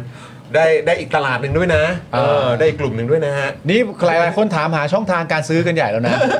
อ๋อก็ไปถามที่ร้านขายของ ดิเอ่อสำนักพิมพ์ฟ้าเดียวกันครับ สำนักพิมพ์ฟ้าเดียวกันครับเสิร์ชเลยก็ได้เสิร์ อั ช น เล นี้ ยเออ ใช้เวลาปรับปรุงช่วงที่จะมาเป็นหนังสือเนี่ย ฮะ จากวิทยานิพนธ์เนี่ยเจ็ดร้อยหน้า ครับ เอ่อเขาบังคับให้ผมตัดตัดตัดตัดตัดนะเพื่อให้มัน ฮะ สั้นลงนะ ฮะ นะ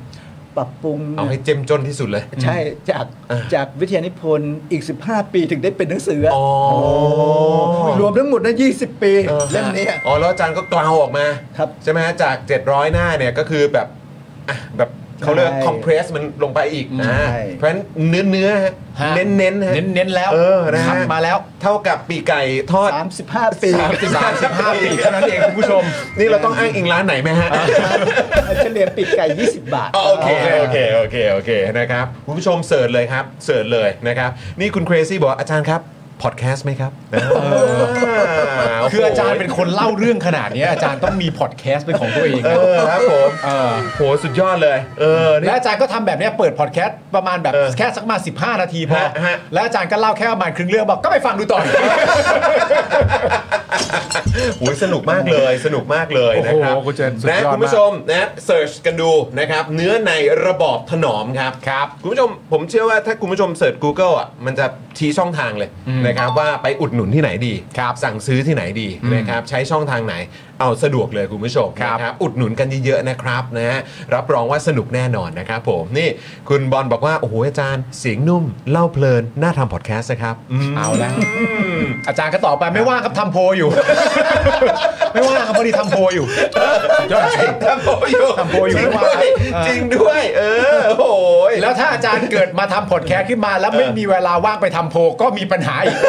คนก็จะแบบเอานี่มันใกล้ช่วงนี้แล้ว โพลอาจารย์อยู่นะวุ่นวาย ไม่หรอกเดี๋ยวตอนท้ายพอดแคสต์อ่ะ เออ อ่านะอ่าแล้วก็แน่นอนครับก่อนจากกัน อ่าน นะแล้วก็มีคำถามที่อยากจะถาม ครับผม ทุกคนก็คือประเด็นวันที่ 24 ธันวาคมนี้ อ่า พร้อมไปเลือกตั้ง บอร์ดประกันสังคมกันหรือยัง อ๋อเออเออเออเอออันนี้อันนี้เอ่อคุณผู้ชมก็ห้ามลืมนะ ใช่ จำตัวเลขไปด้วยนะเออนะครับอันนี้ก็เป็นอีกครั้งหนึ่งที่คุณผู้ชมที่อยู่ในระบบประกันสังคมเนี่ยนะครับก็สามารถไปใช้สิทธิ์ใช้เสียงกันได้นะ ครับผม นะฮะอ่ะโอ้โห อาจารย์ครับวันนี้คือโอ้โหเจ้มจนสนุกมาก ๆ เลยนี่เกือบ2องทุ่มแล้วว้าย ใช่ โอ้โห ใช่ใช่ อาจารย์ครับเอิ่มในช่วงท้ายของรายการเวลามีเกส หรือว่ามีอ่าผู้ที่มาร่วมพูดคุยในรายการเนี่ยเราจะมีถามไวตอบไวครับอาจารย์ ครับผมง่ายๆเลยครับ เป็น ง่ายๆเล เป็ ย น ครับ คำถามที่เราถามเกสของเราทุก ครับ ท่านครับเออนะฮะเป็นคำถามเดียวกันครับนะฮะถามทุกคนเป็นคำถามนี้หมดเลยนะ ครั ฮะ บ คำตอบก็จะแตกต่างกันไป ก็เลยอยากจะขอเอ่อรบกวนอาจารย์นะครับ อีกสักนิดเดียวครับ ครับมันเป็นวิธีการง่ายๆที่จะทำให้รู้จักเกสของเรามากขึ้นนะครับผม ครับผมอืม คำถามที่หนึ่งเลยนะครับอาจารย์ครับ อะไรที่เด็กๆ อาจารย์คิดว่าเท่ แล้วพอโตขึ้นมาย้อนกลับไปมองรู้สึกว่าอันนั้นไม่เท่ละ แต่งชุดนักเรียน อุ้ยจริงเหรอฮะอาจารย์อาจารย์เคยตอนเด็กคือ มองว่าแบบชุดนักเรียนเท่ใช่ไหมฮะเออ คุณเคยมีความรู้สึกว่าชุดนักเรียนเท่ปะหรือไม่ได้รู้สึกอะไรกับมัน ไม่ไม่ได้รู้สึกอะไรกับกับ อ๋อ ชุดนักเรียนเท่าไหร่ใช่ใช่ อุ๊ย เออ เป็นคำตอบที่เข้ากับเรื่องราวทั้งหมดที่เราเล่ากันมาวันนี้มากเลยนะ เออ การแต่งชุดนักเรียนนะ ใช่ คุณผู้ชม ใช่ใช่ใช่ ตอนนั้นการแต่งชุดนักเรียนทำให้อาจารย์รู้สึกยังไงอะดูเป็นกลุ่มเป็นพวกเป็นอะไรดี หรือมันมันคืออารมณ์มันคือยังไง มันเป็นระเบียบวินัย อ่า อุ้ยถูกถูกฝึกไป แต่ นี่ ว่า เลย อา นะ จารย์ก็แบบว่าเข้าสู่ระบบเหมือนกันนะครับเนี่ยโอ้โหอาจารย์โอ้โห เห็นไหม เอ้า อยู่ อาจารย์ก็ไม่รอดนะเนี่ยโอ้โห คือแล้วคิดดูสิครับ อาจารย์เคยเข้าสู่ระบบนั้นแล้วนะฮะ แล้วทุกวันนี้เนี่ยแหละครับ อาจารย์นั่งคุยกับเราอยู่ ฮะ เออนะครับโอ้โห ไม่แล้วคือตอนนั้นน่ะ ผมใส่โรงเรียนเราไง ใช่ ก็เป็นกางเกงสีกากีไง เออเออ แล้ว ใช่ เวลาไปเดินสยามเนี่ยก็จะแบบเอ้ยเอ้ยเอ้ยอะไรอย่างเงี้ยเขาแบบเฮ้ย เออ โรงเรียนนั้นก็ต้องกางเกงสีดำสี น้ำเงิน แบบน้ำ บ้าง เงิน อะไรว่า อะไร ไป แบบนี้ใช่ไหม นี่นี่เป็นเด็กเทพ อ่า ใช่ฮะ ฉันนี่เป็น แบ เด็ บ กต่างจังหวัด ใช่ อ่ามันอารมณ์มันก็คือได้แต่งตัวที่ดีมากเลยนะ อ๋อ ใช่ครับ โอเ แล้วรองเท้าเนี่ย ฮะ ปกติเราไม่มีนะ ฮะ เออแล้วเราได้รองเท้าสีน้ำตาลนะกับถุงเท้า ฮะ โอ้เดิน ครบเซ็ตเข้าที่หมด จริงๆเลยเหรอ ใช่ใช่ใช่ใช่ เดิมทีมันรองเท้าแตะ โอ้โอเค อ๋อโอเคโอเคโอเค นี่ยนี่ยนี่ยเห็นไหม เพราะว่าแบบ เราอ่ะต้องย้อนกลับไปนะ ใช่ เออ สภาวะแต่ละคนเหมือนกัน เออ นะครับผม ใช่ แต่งชุดนักเรียนตอนนั้น ใช่ ก็เลยกลายเป็นเท่ไป อ่าโอเค นะครับผม นะครับ อ่ะคำถามที่ 2 ครับอาจา รย์ครับ เอ่อดาราหรือว่านักร้องหรือคนในวงการบันเทิงท่านใดก็แล้วแต่ที่อาจารย์เคยชอบตอนเด็กๆครับตอนเด็กๆนะ ตอนเด็กๆเลยเลย เด็กๆ ครับ เอ่อ หรือหรือตอนวัยรุ่นก็ได้ฮะ สายันสัญญา สายยันสัญญา โอ้โห สายยันสัญญา อะไรนะอะไรนะ รักแร้งรักแร้งเดือนห้า รั รั กแร้ง รักแร้งเดือนห้า เออ ที่มันที่มันจะร้องว่า ย่างเข้าเดือนห้า น้ำท่าก็แห้งขอดคอง โอ้เอาไว้ตัวจริง เอาไว้ตัวจริง ตัวจริง เออ โอ้ยโอ้โหหลังต้องให้อาจารย์ขึ้นเวทีแล้วแหละ ไปร้องเพลงเหรอเดี๋ยวตกลงมึงจะให้อาจารย์ทำโพลทำพอดแคสต์หรือขึ้นเวที ต้องเลือกนะ ก็อาจารย์ความสามารถรอบด้านนะ สายันสัญญา สายันสัญญาครับ พี่เป้าเหรอ โอ้โห ใช่เพราะว่า เป้า มันเป็น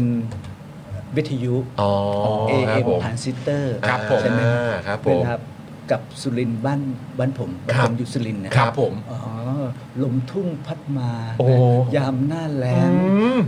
สั่งข้าวแตกระแหง โอ้โห โอ้โห อาจารย์อินเลย โอ้โห นี่คือเล่าหรือจะชวนไปเที่ยว ไปเชิญต้องไปงานช้าง โอเค โอเค อ๋อ แต่ว่าบรรยากาศตอนนั้นมัน บรรยากาศ ทำให้ประทับใจอ่า ไก่จ๋า โอเค ไก่จ๋า ไก่จ๋าไก่จ๋าโอ้โห ไก่จ๋าโอ้โห ครับผม ไก่จ๋านี่ตลกเล่นกันตายเลยนะเออไก่จ๋าเนื่องเนื่องจากว่าอาจารย์ชอบคุณคุณเป้าเสียสัญญามากผมก็ต้องสวัสดีอาจารย์ก่อน เฮ้ย เดี๋ยวต้องตอนลาตอนลา ตอนลาตอนลา ขออย่างนี้นะ ตอนลา ขย่งะ ตอนลา เออ ครับ ได้ ผม ได้ได้ได้ ต้องต้องเติมอะไรปะ ไม่ต้องไม่ต้องไม่ต้องไม่ต้องไม่ต้องไม่ต้อง โเค คำถามที่ 3 ครับอาจารย์ครับ ภาพยนตร์เรื่องโปรดของอาจารย์ครับ ภาพยนตร์เรื่องโปรดเนอะ ครับ เออน่าจะเป็นสตาร์บอล สตาร์สตาร์วอโอ้ยอดอาจารย์ ดูดูตอนโตแล้ว ครับผม นะเพราะว่าตอนเด็กไม่เคยดูหรอก อ่า ได้ ครับ ดู ผม แต่หนังอินเดีย อ๋อโอเค โอ้โห แล้วต่างจังหวัดเนี่ยมันจะเป็นหนัง โอ้ ร้อง ใช่ ผ้าอะไรเงี้ย ใช่ หนังอิน เออเออ หนังอินเดียจะไปกับหนังจีน ซึ่งเราจะไม่รู้เรื่องอะไรเลย ครับครับ ดูก็สนุกทุกเรื่องอ่า แต่คือกลายเป็นว่า Star Wars เนี่ย เป็นหนังแบบ ใช่ ในแบบที่เราประทับใจ ใช่ เออ เอ่อโดยเฉพาะด a r เวเดอร์ โอ้โห ชอบชอบตัวละครตัวนี้ พอพอดูเสร็จนะเราถึงเห็นว่ามหาลัยของประเทศไทยอะ ครับ คือเครือข่ายของด a r เวเดอร์ มหาลัยไทยเหรอครับเอาอีกแล้วเอออ๋อ ที่เราเห็นเห็นอยู่เนี่ยพวกนี้มันสตอมทูเปอร์นั่นเลยเนี่ย บุกโจมตีจักรวรรดิ โอ้โหเร็วเร็วเร็วอ๋อ อันนี้ก็เลยเป็นที่มาที่เขายิงไม่ค่อยโดนใช่ไหมฮะ ไม่ไม่เข้าเป้า ไม่เข้าเป้า อ๋อ ไม่เข้าเป้า ยิงไม่ค่อยแม่น อ้าว งบตั้งเยอะ โโหอาจารย์ คือคำตอบของอาจารย์นี่มัน เด็ดเด็ดๆทั้งนั้น มันเหนือชั้นจริงๆอาจาร เหนืย์อชั้นจริง มันเหนือชั้นจริงๆ โอ้โห เนืชั้จ Star Wars นะครับคุณผู้ชมครับ สุดยอด เพราะว่า ดันไม่เดออ่ะคำถามที่ 4 ครับอาจารย์ครับ อะไรที่อาจารย์อยากเก่งกว่านี้ครับ อยากทำธุรกิจเป็น ทำธุรกิจเป็น แสดงว่าอาจารย์ไม่ใช่สายธุรกิจเลย อ่า ไม่เลย คือนั่งมองเขารวย ๆกัน ลองคิดถึงอาจารย์สอนหนังสือก็ได้เงินเดือนเท่านี้แหละ ครับ นะครับ เออ ซึ่งการได้เงินเดือนน่ะเอ่อมันไม่ใช่สิ่งที่ทำให้เราเดินไปสู่ความฝันได้นะมันจะต้องมีธุรกิจ อืม ครับ แค่เราคิดอยากเดินทางท่องเที่ยวเราดังทำไม่ได้เลย อืมอืมอืม ดังนั้นผมกำลังมองหาว่าผมจะขายอะไร ดี ระหว่างระหว่างลูกชิ้นปิ้ง โอ้โหมาลูกชิ้นปิ้งเหรอครับโอ้ เอา โห ไปเห็นลิซ่าก็ชอบเออ แล้วก็ตามคุณลิซ่าหน่อย อาจารย์จะไปลูกชิ้นปิ้งทำไมครับ เราเพิ่งโปรโมทหนังสืออาจารย์ เอาหนังสือขึ้นมา เอา ก หนังสือขึ้นมา ที ให้ดูดูสิ ซื้อกันเยอะๆซื้อกันเยอะๆขึ้นมานี่นี่นี่ หนังสือ ธุรกิจหนังสือกำลังอับเฉา เราต้องบิ้วขึ้นมา มันต้องบิ้วขึ้นมา มันต้องมี บิ้ว มันต้องมีคนมาช่วยกันรันวง กา การ ร เร็วมาเร็วมาเร็วซื้อกันซื้อกันซื้อกันเออเนื้อในระบบถนอมเร็วเร็วเออ ไปซื้อไปซื้อนะครับสำนักพิมพ์ฟ้าเดียวกันนะหาซื้อได้หาซื้อได้ โอ้อาจารย์ ประเด็นเรื่องธุรกิจ โอ้โห ประเด็นเรื่องธุรกิจ อ่ะ โอเค ค ค รั รั บบ คำถามที่ 5 คำถามสุดท้ายแล้วอาจารย์ครับ ครับ อาจารย์รู้สึกอย่างไรกับการทำรัฐประหารหรือคนทำรัฐประหารครับ เมื่อก่อนไม่รู้สึก ครับ แต่ตอนนี้รู้สึกว่าเป็นสิ่งชั่วร้ายที่สุดของประเทศไทย ครับ ชัดเจน ครับ ตรงไปตรงมาแบบนี้เลย มันคือวงจรอุบาท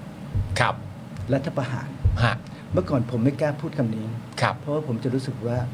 ก็เป็นเรื่องของเขาไม่ใช่เรื่องของเรา อืม แต่ในที่สุดเราก็รู้ว่า เวลารัฐประหารทีไรเงินกระเป๋าเราหายไปหมดทุกทีมันจึงเป็นวงจรอุบาท ครับ ครับผม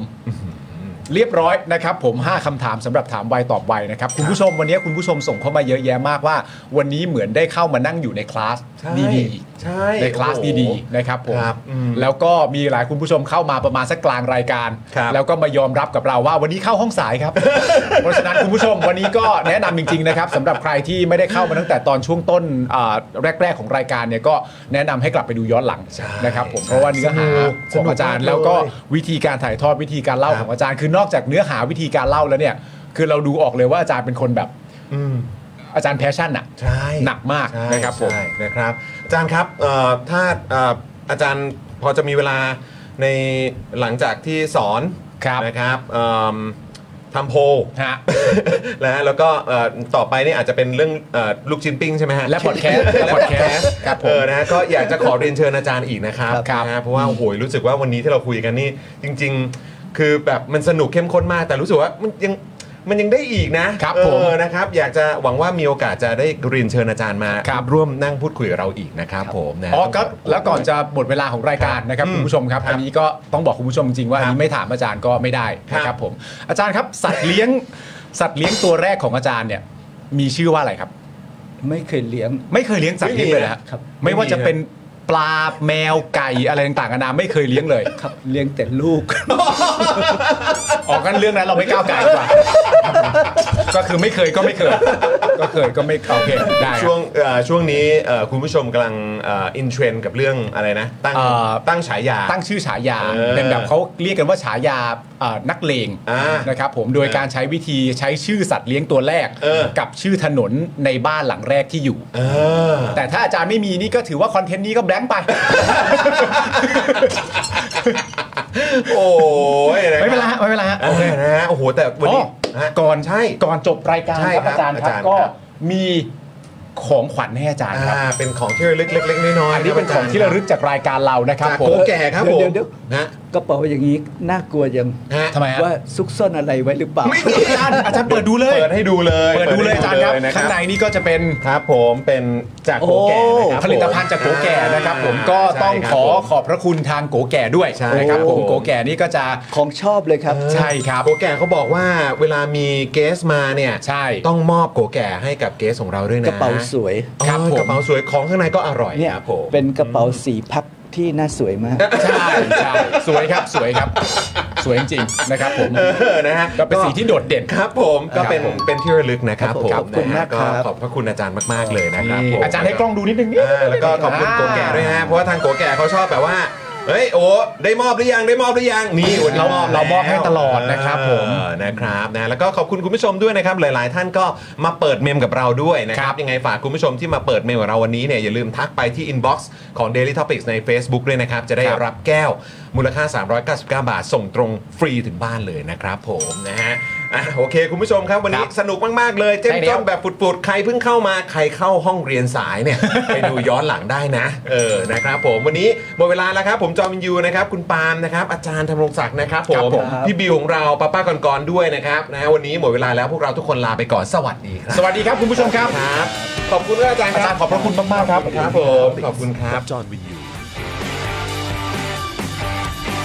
อยากจะเชิญชวนคุณผู้ชมนะคะ มาเป็นซัพพอร์ตเตอร์ให้กับช่องสป็อคดาของเราค่ะ ตอนเนี้ยทำง่ายมาก แค่คุณผู้ชมนะครับ กดดอกจันนะครับ แล้วก็ตามด้วยเบอร์ที่ขึ้นอยู่ตรงนี้ แล้วก็กดโทรออก หรือกดโทรออกข้างล่างนี้เลยก็ได้นะครับ แค่นี้เนี่ยคุณก็สามารถเป็นซัพพอร์ตเตอร์ให้กับพวกเราแบบรายเดือนได้เลยนะครับ ผ่านเบอร์โทรศัพท์มือถือนั่นเองครับ เราต้องการซัพพอร์เตอร์ผู้สนับสนุนเท่าไหร่นะครับ 15,000 คน ตอนนี้เรามีซัพพอร์ตเตอร์ 5,000 คน ใช่ นะ ซึ่งก็ได้บอกความต้องการนี้ไปเมื่อประมาณปีกว่าๆที่แล้ว แล้ว เราก็พยายามกันนะครับ เรื่อยๆเรื่อยๆเป็น 1 3ื่นครับ ตอนนี้เหลือ 5,000นะครับไม่เป็นไร ครับ เรายังสู้ต่อครับอีก 10,000 คน อีก1 ะครับ 0,000 คนเท่านั้นเอง ใช่ค ใช่ รับ ก็คือเราก็พยายามจะทำให้ง่ายที่สุดนะคะ สะดวกที่สุดสำหรับคุณผู้ชมนะคะ บางทีเนี่ยอาจจะแบบว่าเออไปสมัครเป็นซัพพอร์ตเตอร์ไปทำอะไรคือแบบมันกดหลายลิงก์ ใช่ มันวุ่นวายใช่ไหม ใช่ มันบางทีแบบว่ามันไม่ค่อยแน่ใจว่าทำยังไง แต่ว่าอันเนี้ยคือง่ายมากที่สุดเลย แล้วก็ท่านใดที่สมัครแล้วนะครับ ก็สามารถไปติดตามคอนเทนต์ Exclusive นะครับ ได้ที่ Facebook Page Spoke Dark Supporter ได้เลย แล้วก็สำหรับ Supporter ท่านใดที่เป็นผู้สนับสนุนอยู่แล้วทาง YouTube หรือ Facebook นะครับ ก็สามารถทักแชทเข้าไป บอกว่าเป็น Supporter อยู่แล้วอยากเข้ากลุ่มลับ Exclusive สำหรับผู้สนับสนุนเท่านั้นนะครับ รีบสมัคร แล้วก็รีบทักแชทกันไปได้เลยนะครับ มากันเยอะๆนะคะ อืมสมัครกันเลยครับผม อีก 1 0,000 คนจะถึงเป้าแล้ว มาสนับสนุนพวกเรากัน